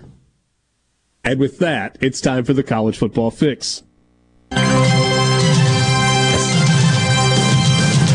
College Football Fix is driven by Ford and your local Mississippi Ford dealers. Log on to buyfordnow.com and find out why the best selling trucks are built Ford tough. You can test drive the F 150, best selling truck in America for 46 straight years, which means uh, since the year that Hadad was born. I think 46. Is that correct? Is that correct? 47. A little. He's a little. I'm a little Yeah. older than uh, the, The the, the streak. The year after Brian Hadad was uh, was born, the Ford F one fifty took its mantle as the king, and it has yet to let go, with no chance or no sign of that happening anytime soon. All right, so let's tie together two sports, two conversations that uh, are, are are loosely connected. The Pac 12 is set to provide enhanced access during college football broadcasts this year. What does that mean? In game head coach interviews, select clo- coaches and players wearing mics during pregame activities, and uh, going to let some handheld camera operators have a little more leash, right? Maybe they can go onto the field in between plays. Maybe they can get a little farther up the sideline toward the, the, the players' boxes. We'll see exactly what that looks like. I just got to be honest with you. I don't know if I care about hearing from a coach during the game. I mean, maybe if it's a really engaging coach, okay. Um, Who, who is that in the show- Pac-12? Start right there. Who is that in the Pac-12? Who is a really engaging coach? Chip Kelly? Nope. Okay. Lincoln Riley? No. Absolutely not. Lanning I mean, is a football maybe- guy. Maybe Jedd Fisch at Arizona. Okay. Yeah. Yeah. I don't know enough about Kalen DeBoer, honestly, to know what Or Kenny kind of Dillingham in-game at Arizona State. interview he would give at Washington. Now there's one that's obvious, right? There's one that's obvious. There's Deion. yeah, it's pretty. It's almost like it's the deal. That's the obvious one. It, it, there's something to that. So, a little more, a little more coach access. Pre-game being mic'd up. I mean, thank you for ripping off College Game Day. That was one of the. I mean, Pat McAfee and talking to coaches who were playing in the game or players who were playing in the game immediately following College Game Day was one of the better additions to the show in the last decade. I thought that was really cool. Whether you were hearing mm-hmm. from Sam Pittman or Lane Kiffin or Will Levis or whomever it was. Yeah. That Sam Pittman, you know, I'm going to go get a cold beer comment. I mean, that's that's what I want, right? Yes. But to me, that is designed for a pregame show. Mm-hmm. How does going back and showing me something a coach or a player said during pregame warm-ups during the game broadcast add anything? Maybe it does. But if they if they record and clip some stuff just for the sake of being able to shove it into a broadcast because they've got it, like it's a shiny new toy, we are forced to play with it. That's no good. If let's use a player from last year as an example, Will Levis is honest with the broadcasters that are talking with him during pregame, and he's favoring his ankle, and he says it's sore I'm going to give it a go. The time that it really bothers me is when I try to plant and really get into a throw across the middle. And then during the game, you see him either zip one online across the middle or tries to plant, tries to zip one across the middle, and it sails on him. Now you've got something. Are you going to have a producer that one is good enough and two is disciplined enough to wait for that moment and not just shove it in there because we got it? I don't know. Could be good. But hey, Dad, if you watched any of the XFL broadcasts this year, which I did, you got to see the behind the scenes communication between the on field officials and the replay official. And they used who who's the Mike Pereira, right? Mike Pereira is the guy at Fox. Yeah. That's correct. He's probably the best in the business. I don't even know that there's a close second. But him talking through with the broadcasters what the replay officials were looking at and how they were going about it and explaining things was really, really good. All right, so this is why we played for you the communication between the VAR official, the replay official, and the on field referee in a Premier League game. Out of contact, uh, context, maybe it was a little hard to decipher. But pretend that that You is a need to see the video. conversation. Yeah, pretend that you are watching Mississippi State, Arkansas. Oh, and I it's a better one, but go ahead. and it's a close. Nah, we're not going to go to the Memphis game. We're, we're going to look into the future. We're going to make it a hypothetical. You're watching Missis because it's got to be a conference game here for for this to That's make true. sense in this scenario. You've got an official on the field who is standing at the video replay monitor, the little the one on a tripod. You have the replay center in Birmingham, and you have the replay officials who are in the stadium. And so the replay officials in the stadium are communicating with Birmingham. They call it collaborative replay. And you've got the, the referee on the field who's watching and is mostly just watching. He's not communicating a lot. But let's say it's the fourth quarter of a one score game and there's a crucial review. And I don't care who you're a fan of, Mississippi State or Arkansas. Like, the call's going to be big for both teams, regardless of the way it goes. Hey, Dad, you're really critical of officials. You're really critical of the review process. I think we all are. Say that it takes too long. If you could pull back the curtain and we could watch what the officials are watching and hear what the replay officials are saying to each other in real time as this was happening, you have just advanced the television broadcast of college football by a light year. Yeah, I agree with that. Like, I would be less like what's taking so long if I'm listening in to what's taking so long. I, I think everybody would agree with that. My my biggest beef is going to be this, and I'm going to go back to the Memphis game. Is there's going to be moments where the refs are going to be like, we screwed up, but we blew the whistle too early, and there's nothing we can do about it. That that conversation is going to be had, and people are going to lose it. But, but you're not hiding it. You're shining light on the human factor of the game. I don't know that I see a negative in going to this. I don't know that I think it will happen, but I think it could be the greatest advancement in college football television broadcasting that we've seen since the transition from standard definition to HD. And before that, since the advent of the first down line. That's your college football fix driven by Ford and your local Mississippi Ford dealers. We'll be back.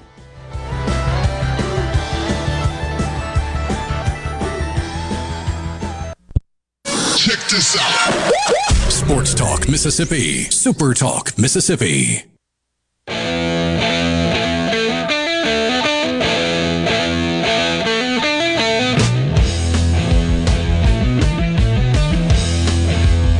Thanks for the assist from the C Spire text line. Transparency is the word that I was looking for. Pull back the Yeah. curtain, lift the veil. It would create complete transparency between the officials and the viewing audience. All right, so what we've got here, we clearly missed the call, but because it's Alabama, we're going to just continue on with the game. So you have transparency. At least we knew. Yeah, something like that. something like that. Sports Talk Mississippi with you. Glad to be with you as uh, always. Sports Talk is brought to you in part by M Trade Park. Big tournaments happening this weekend, next weekend, the weekend after that. We're going to be at M Trade Park uh, in June. I think it's uh, June 9th, I think. June right? 16th. Yep, June 16th. June 16th. That's right. June You're 16th is the Friday that uh, Borky and I will be at M Trade Park. Big softball event. Uh, over 100 teams coming in from all over the country that weekend. Uh, you got baseball action, softball action, some soccer action mixed in. Find the full schedule of events uh, online at mtradepark.com. Just go to their events page. You can register your team to participate. Baseball the next couple of weekends, then a big USSSA fast pitch event coming up as well. Uh, great facility, 14 fields, uh, baseball and softball. They've all got turf infields, natural grass outfields. You don't have playability issues unless you've got lightning. It's uh, it's just as good a setup as you're going to find anyway. So if you're involved in building the schedule for your team or your son or daughter's team, be sure to check it out at mtradepark.com. If you're going to play, play mtrade. Here we go. Here we go. It's that time of the week. It's time for a Food Friday. Brought to you by Polks. Polk's Meat. Polksmeat.com. You can see the merchandise that they've got available. You can find some great recipe ideas. You can see all of their product offerings. And just know this, when you go to the grocery store, there's really on one, only one choice when you go to the meat department. There are lots of choices in there, but there's only one choice that makes sense. And the choice is Polk's meat products. Look for that bright yellow packaging. Got the red Polk's on it, trimmed in blue around it. Whether you're looking for the, the smoked sausage, got a text from a buddy on uh, Saturday morning last week. He sent me a picture of the Polks on the grill. He said, I'd never bought Polks before I listened to you guys. I now not, uh, don't, now I don't buy anything else. So whether it's the Cajun or the garlic and green onion, onion or the smoked sausage, whatever it is you're looking for, if you need sausage, go to the Polks. No buts about it, folks. Picky people pick Polks. All right, Lance, this is how we do it. We talk about what we're going to do cooking wise, what we're going to do on the grill this weekend. We get some submissions on the C Spire text line. We're not going to throw you on the spot yet. We're going to give you a minute or two to think about it, but you're going to have to uh, have a little submission into our Food Friday conversation. Hey, Dad, what is going on the grill? By the way, hold on. Did you see the text that we got a couple of days ago? Said, I know it's not Food Friday, but I want Hey Dad to know that I tried smoked lasagna and it Oh, was that. spectacular. So, That with was, that I think it was your burner phone. hey Dad, what, what's going on the grill this Yeah. weekend? I talked about this a little bit. Uh, I guess it was on Monday when I talked about I got a new fridge and I, I wanted to try to, you know, now that I got some space to put wings in there and let them dry out overnight and then be able to cook them the next day. So that's what we're going to do this weekend. We're going to do some wings on, on the grill. So we're going to let them salt them up, get like a dry brine going, let that skin get nice and, and, and taut against the wing, and then we'll cook them the next day. And I'll see if that adds any extra crispiness Okay. uh, to the process. So Can it really a be a brine if it's only maybe. salt? I mean, isn't brine by definition like it's called a, a liquid It's mix? called a it's it's called a dry brine. You just salt them. They'll Wouldn't lose some moisture salt? in that process. You know, I don't make up the culinary terms. I just use them. So Culinary so You terms, want to take it? You want to take it up? Yeah, cool. Put culinary on the uh, on there with uh with consummate as things we didn't expect to hear today. But yes, I don't make the terms up. I just use them. So if you want to take it up with Julia Child or whoever came up with it, I'm sure she. You know, oh, Richard, it is indeed called a dry brine. But there you go. I don't. I don't know what else to tell you. I'm not going to argue with Julia Child. I'll not- argue with you. it's not the best Julia gonna- Child. Yeah. Yeah, not going to argue Yeah. with Julia Child. Uh, I'm going to the grill two times this weekend, I think. Two times. Uh, it's going right. to start for lunch tomorrow. Uh, Francis's birthday is coming up. She will be Oh, nice. out of town on her birthday. My wife and kids are, are leaving me for a few days. Uh, and so we're going to do a uh, oh, oh, big, oh, oh, oh, yeah, all yeah. Whole crew. Oh, I didn't get invited. Bachelor Cross, let's go. I didn't get invited. So Francis wanted burgers on the grill, so we're doing burgers on the grill at lunch tomorrow. Family's coming in, uh, just kind of hang out and have a good time. So we'll do burgers. Throw some. Uh, I'll do Polk's Cajun sausage. Probably going to grab a package of the garlic and green onion as well. Have that as a little appetizer. Throw it out on a cutting board, very uh, casual toothpicks cutting board. Maybe some sliced cheddar and uh, maybe some little small pickles to go with it. So just a, a little, you know, a little tasting block. And then uh, just nothing fancy burgers. I, I, I am toying with the idea of doing smash burgers on the griddle as opposed to actually throwing them on the grill. I have not fully committed to that yet, but I'm thinking about it. Yeah, get some bacon down on the griddle first, and get a little bacon grease down there, and put those burgers in that, and good It's to go. all- it's not an altogether bad idea. It's Mm. not not altogether bad. Uh, and then then round two on the grill. So I'm going to drop Jane and the kids off at the airport on uh, on Sunday morning.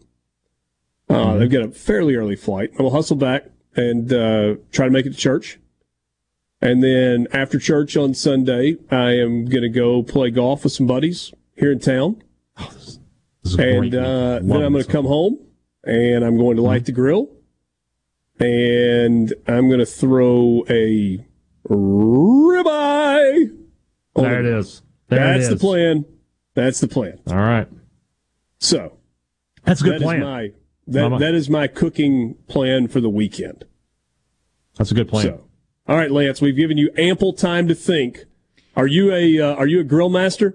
Oh yeah, definitely. I spend as Oh. much time, you know, in in, in Issaquena County cooking on either charcoal or, or the gas. I don't really care. It's whatever's quickest. But you know, I was thinking this weekend. I went and bought a pork loin. I was thinking about throwing that on the grill. Have a couple steaks that were well aged, some asparagus, and just kind of a medley maybe. But I'm also kind of juggling whether I want to fry some fish that I had caught last year, some crappie. So I know that's not grill, and but uh, I've really been Oh, having a hankering for fried fish lately.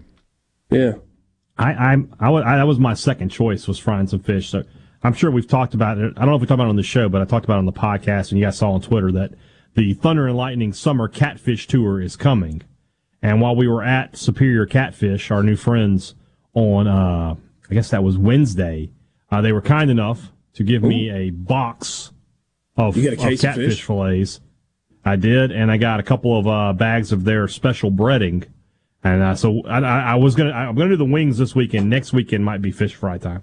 Yeah, the Superior's awesome. That's some good stuff. I've, we fried it, It up I'm camp looking forward to this. This, uh, looking forward to this, this, this catfish tour. So hey, Dad, will you do that like cast iron skillet, or have you got a big like I got a, got a Dutch fryer. oven, so we'll go deep. Yeah, we'll go. I don't have like a, a fryer, but I have a big Dutch oven that I can fill with oil and Okay. go from there. All right. But I, I might just go cast iron too. You never know. Yeah. The um may, maybe you know you had you had the PS5 on your Christmas wish list this year. I think for your your Christmas wish list next year, you should uh you, should request the single basket or the double basket Cajun fryer. I, I Not a think bad you're, idea. I I think just you're at a I think you're at a have a lot of comparable price stuff, point. yeah. Yeah. Hey, you got a carport. You can roll it up against the wall. Oof. I always get nervous when I see people, you know, doing that stuff in their carport. Next thing you know, the house is on fire. No, no, no. I'm not talking about while you're using it. I mean, you roll it out in the driveway. Oh no, no, I, I know what you're saying. that. No, no, I, know what you're saying. I know what you're saying. I'm just, All right. yeah, I worry. I'm a worry. All right. Seared salmon and sauce graviche or graviche. That's what uh, Dwayne says his wife is cooking with the salmon that they get from Alaska every year. He says asparagus to go with it, polks and cheese while it is cooking. We get a message that says uh, saw Richard buying several packs of another brand of sausage the other day. Let me tell you what you didn't No, you see. didn't. You didn't see Richard You buying see several that. packs of another brand of sausage the other day. I, I will be completely honest, completely honest with you. I have bought one package and have been, gifted one package of sausage that is not Polk's in the last two and a half years. And it came from my buddy Greg at LB's Meat Market, and he made it himself. And one of it was the Swayze sausage. It was like stuffed with ribeye and whatever. And the other was, he's like, you got to try this. It's Cheeto sausage. So I tried it. It was great. But I'm a Polks guy. And I told Greg, I was like, Greg, you're kind of making it hard on me. He's like, well, maybe I could get Polks in here at LB's. And I said, well, we'll work on that. Make we'll it, see. Make it happen. Sports Talk Mississippi. That's your Food Friday presented by Polks. PolksMeat.com. Remember, when you go to the grocery store, look for the Polks Meat products. No buts about it, folks. Picky people, pick Polks.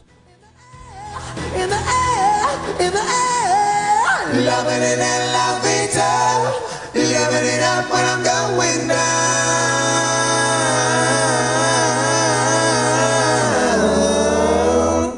Talk Mississippi continues.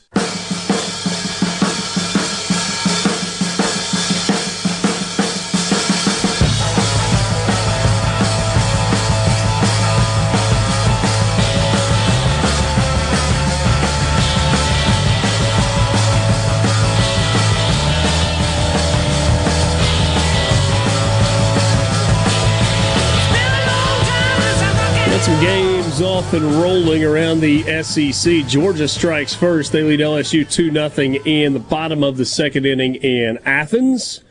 Top of the first inning in Lexington, Florida on the board with a run. They are out early, 545 first pitch for game two. So about uh, seven minutes from now, Ole Miss and Alabama. That will be the final game of the year for the Ole Miss baseball team. Uh, Tennessee, South Carolina, six six o'clock for Texas A&M and Mississippi State. Six o'clock for game two between Missouri and Auburn. Auburn won the first game of that series earlier today. Arkansas and Vandy at seven, and that's it.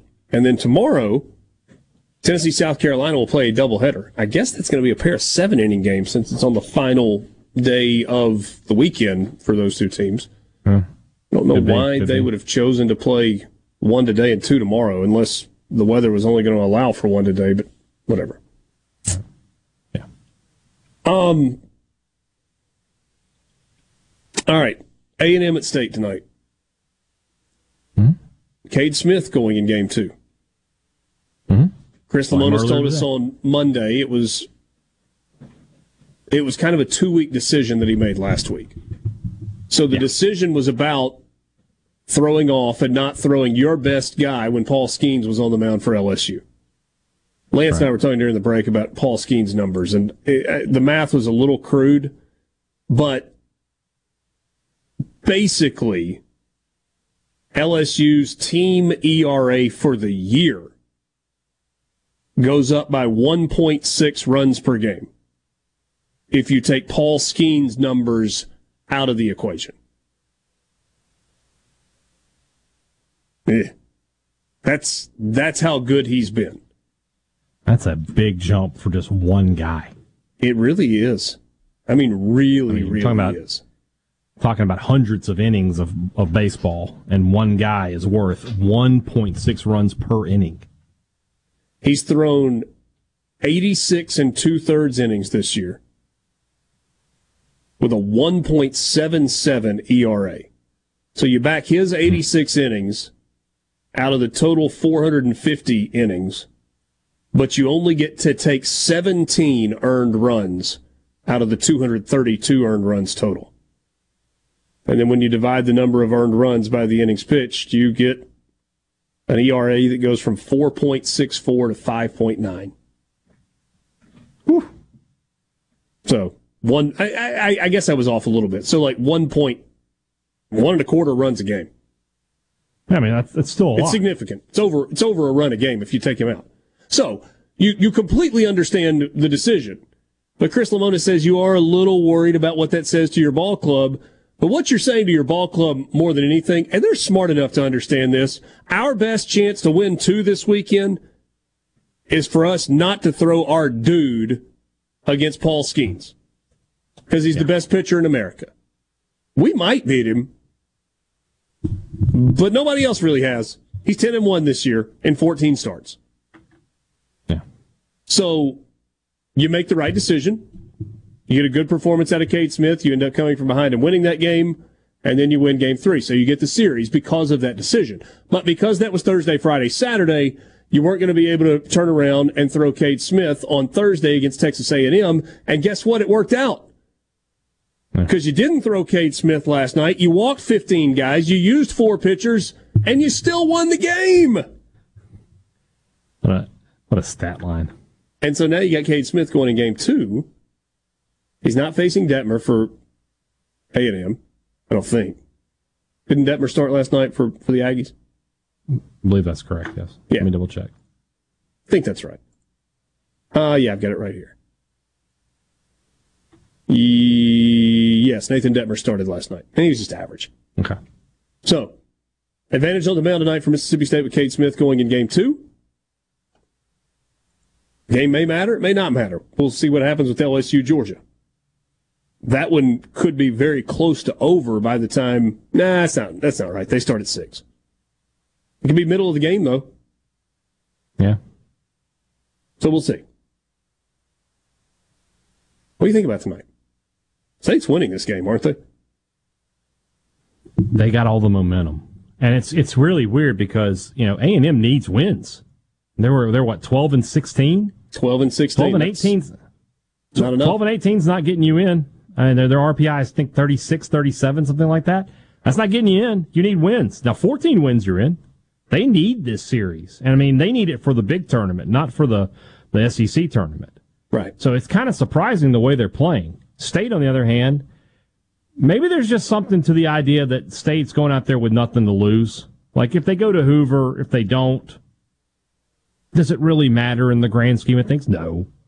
So they're just going out there and playing baseball, and they're still making mistakes and they're still having some issues. But when they are f- needing to find the, the winning formula, it, it's coming to them now these last three games. So, yeah, State's got all the momentum in the world right this second. We'll see how far they can take that. You know the crazy thing? It looks like Auburn and, and Alabama either have played or are playing their way into the NCAA tournament.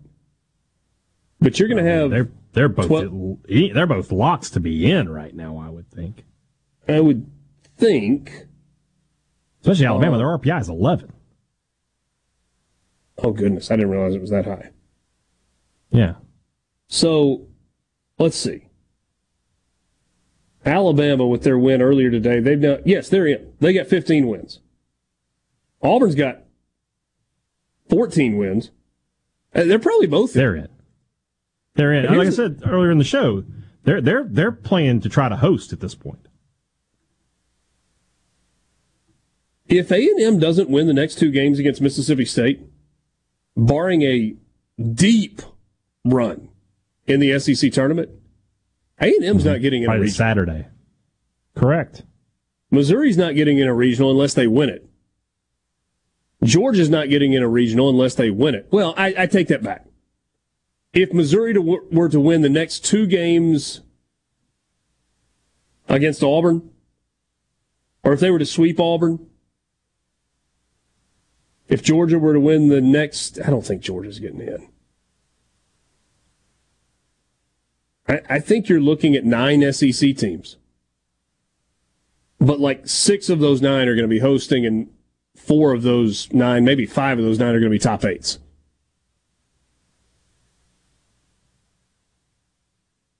Is the SEC top heavy this year? I don't know that top heavy is the right word, but because there's not that dominant team, right? There's not that Arkansas from two years ago, Tennessee from last year that's just mowing everybody down. We thought that was going to be LSU. It isn't. There's just good teams in the SEC. And, you know, one through seven, one through eight, anybody can beat anybody. You know, I mean, Alabama, Auburn, Kentucky, South Carolina, even getting into, you know, um, Texas A&M has won some games. They they got one off of Arkansas earlier this year. Uh, they they got one from LSU. Um, eh, there's just a, I think there's more. I think there's parity. To be honest with you, the records don't maybe show it, but there are there are good teams top to bottom. I mean, Georgia's got a couple of arms they can run at you. I mean, as bad as Ole Miss has been, They yeah, swept it- Arkansas. Right, right. They made much better at home. Hey, and as bad as Ole Miss has been, they haven't been a push. they- They've been in a bunch of games late that they haven't been able to finish. Yeah. I don't think there's anybody to tell you a win against Mississippi State in the last three weeks of the season was easy. Now there was that stretch early where it felt like Mississippi State was just like awful and were just giving stuff away.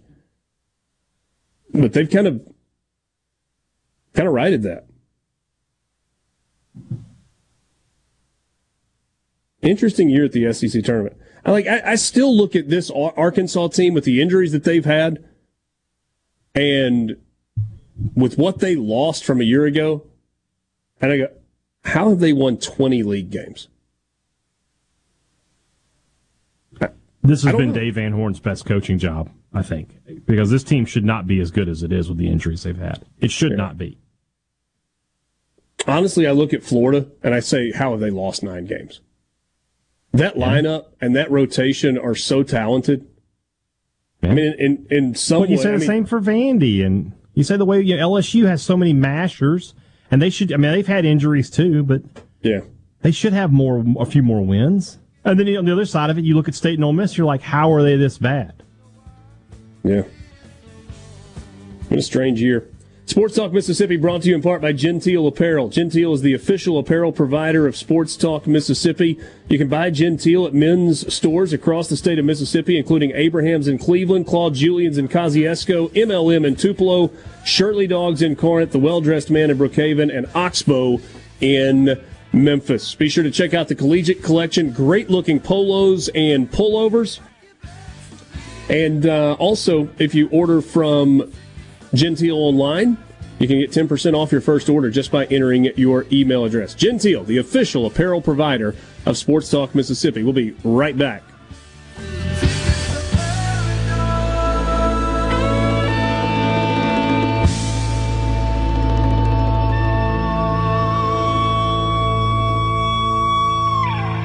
Super Talk Mississippi. Introducing to you Sports Talk Mississippi.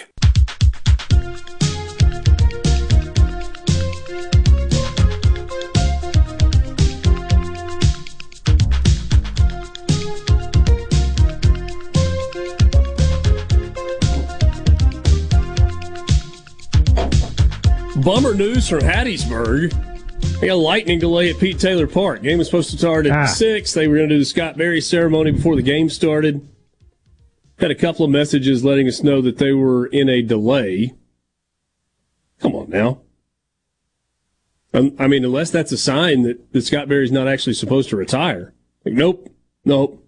We're not having a retirement ceremony. Sorry.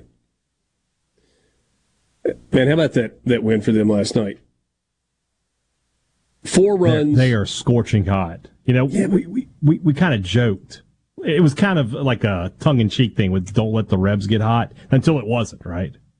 It was just, you know, sort of like, oh, uh, they won a couple games. It's funny. And then it became a thing. No, no. This is not, this is not a joke. This is no tongue in cheek. There's no humor. That team is scorching hot. Nobody's going to want to play them. And if they go to Baton Rouge, they're taking that regional. I'm, I'm saying that, I'm, pretty, I'm saying that, I'm telling you that now. Oh. May 19th. If they go to Baton Rouge, if I can get Skenes versus Tanner Hall, I'm, I'm Golden Eagles are walking out of Hat- uh, out of Baton Rouge with the winners. Mm, okay. Calling it. Sports Talk Mississippi is brought to you in part by Belk Ford and Oxford Toyota. Belk Ford is the presenting sponsor of the ninth annual Destination Oxford Car Show this weekend. You have cars on North Lamar on the north side of the courthouse in the lot that is just to the north of the Chancery building and also in the lot that's kind of diagonally behind City Hall, just to the east of something southern. Vintage makes and models, all kinds of stuff. You'll see some new vehicles out there as well. If you are a car guy or a car gal, make your plans to uh, make the trip to Oxford tomorrow for the Destination Oxford Car Show presented by Belk Ford and Oxford Toyota. And don't forget, if you're in the market for a new or used car, truck, van, or SUV, they've got you covered at Belk Ford and Oxford Toyota on Highway 6 West in Oxford. I just had a fun uh, dad moment here in the studio. Oh yeah. So tonight is young Emily Hadad, my daughter's, my oldest, youngest daughter's first school dance. So, m- mom brought her up here to let me see her in the dress and all that, and uh, Yeah, I'm sure she's beautiful. That's that's, that's it's a great yeah yeah she really was, and it was that's a great moment there. So I don't, know if I've ever seen her in high heels before. She was Okay. almost she was almost to my shoulders now finally. So, gosh, it's crazy. What- Like, what grade are we talking? like- Eighth. Eighth grade. Mm. Eighth grade school dance for the very first time. That's awesome. Yeah. Yeah. She pretty excited. Thankfully, she just she is she's just going to the dance with some friends. It's, there's no there's no boy involved at this point, which is oh, good come I didn't want to Dad. have Don't to. be that guy. I didn't want to have to get involved, but uh, yes, I'm sure that day will come. I know that it will. So. It will, and you can play it cool. You've you've raised her to be a smart, bright, beautiful young woman, and you know you, you gotta yeah you gotta let And we had a let the bird fly. we had the good night last night too with the uh, the award ceremony. My daughter Aislinn brought home uh, three awards last night. Three Three. taken after her mama. what were the awards? Uh, one was in zoology. One was in I don't remember. It was it was uh, animal sciences or biology. It was it was it was but the two science awards.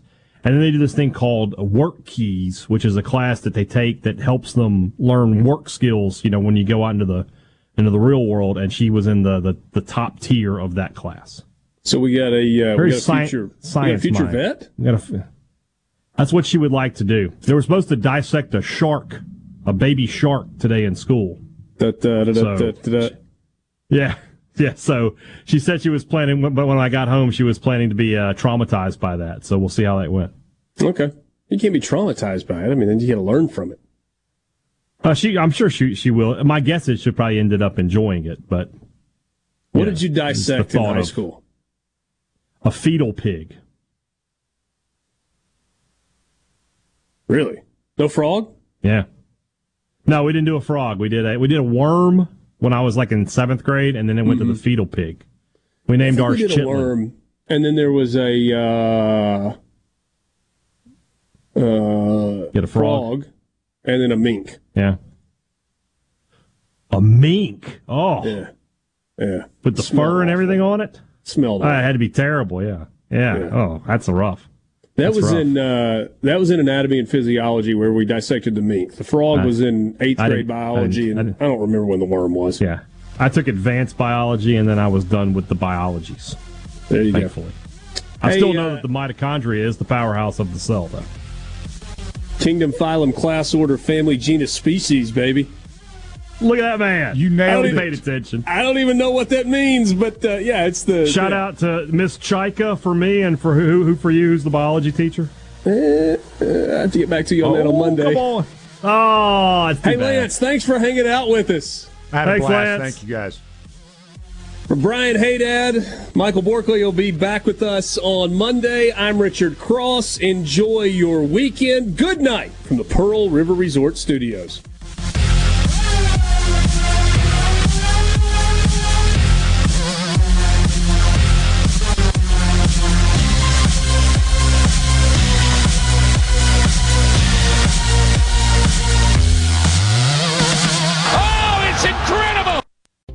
Are you a business owner looking for help with HR benefits and payroll? MWG Employer Services offers a wide range of services and can create a custom plan that fits your needs and budget. I was so overwhelmed with HR stuff. MWG Employer Services took all the stress out of it and even set up my payroll. I couldn't be happier. MWG Employer Services is here to help you succeed. Call us today at 601 206 7966 or go to MWGEmployerServices.com. A SuperTalk Mississippi media production.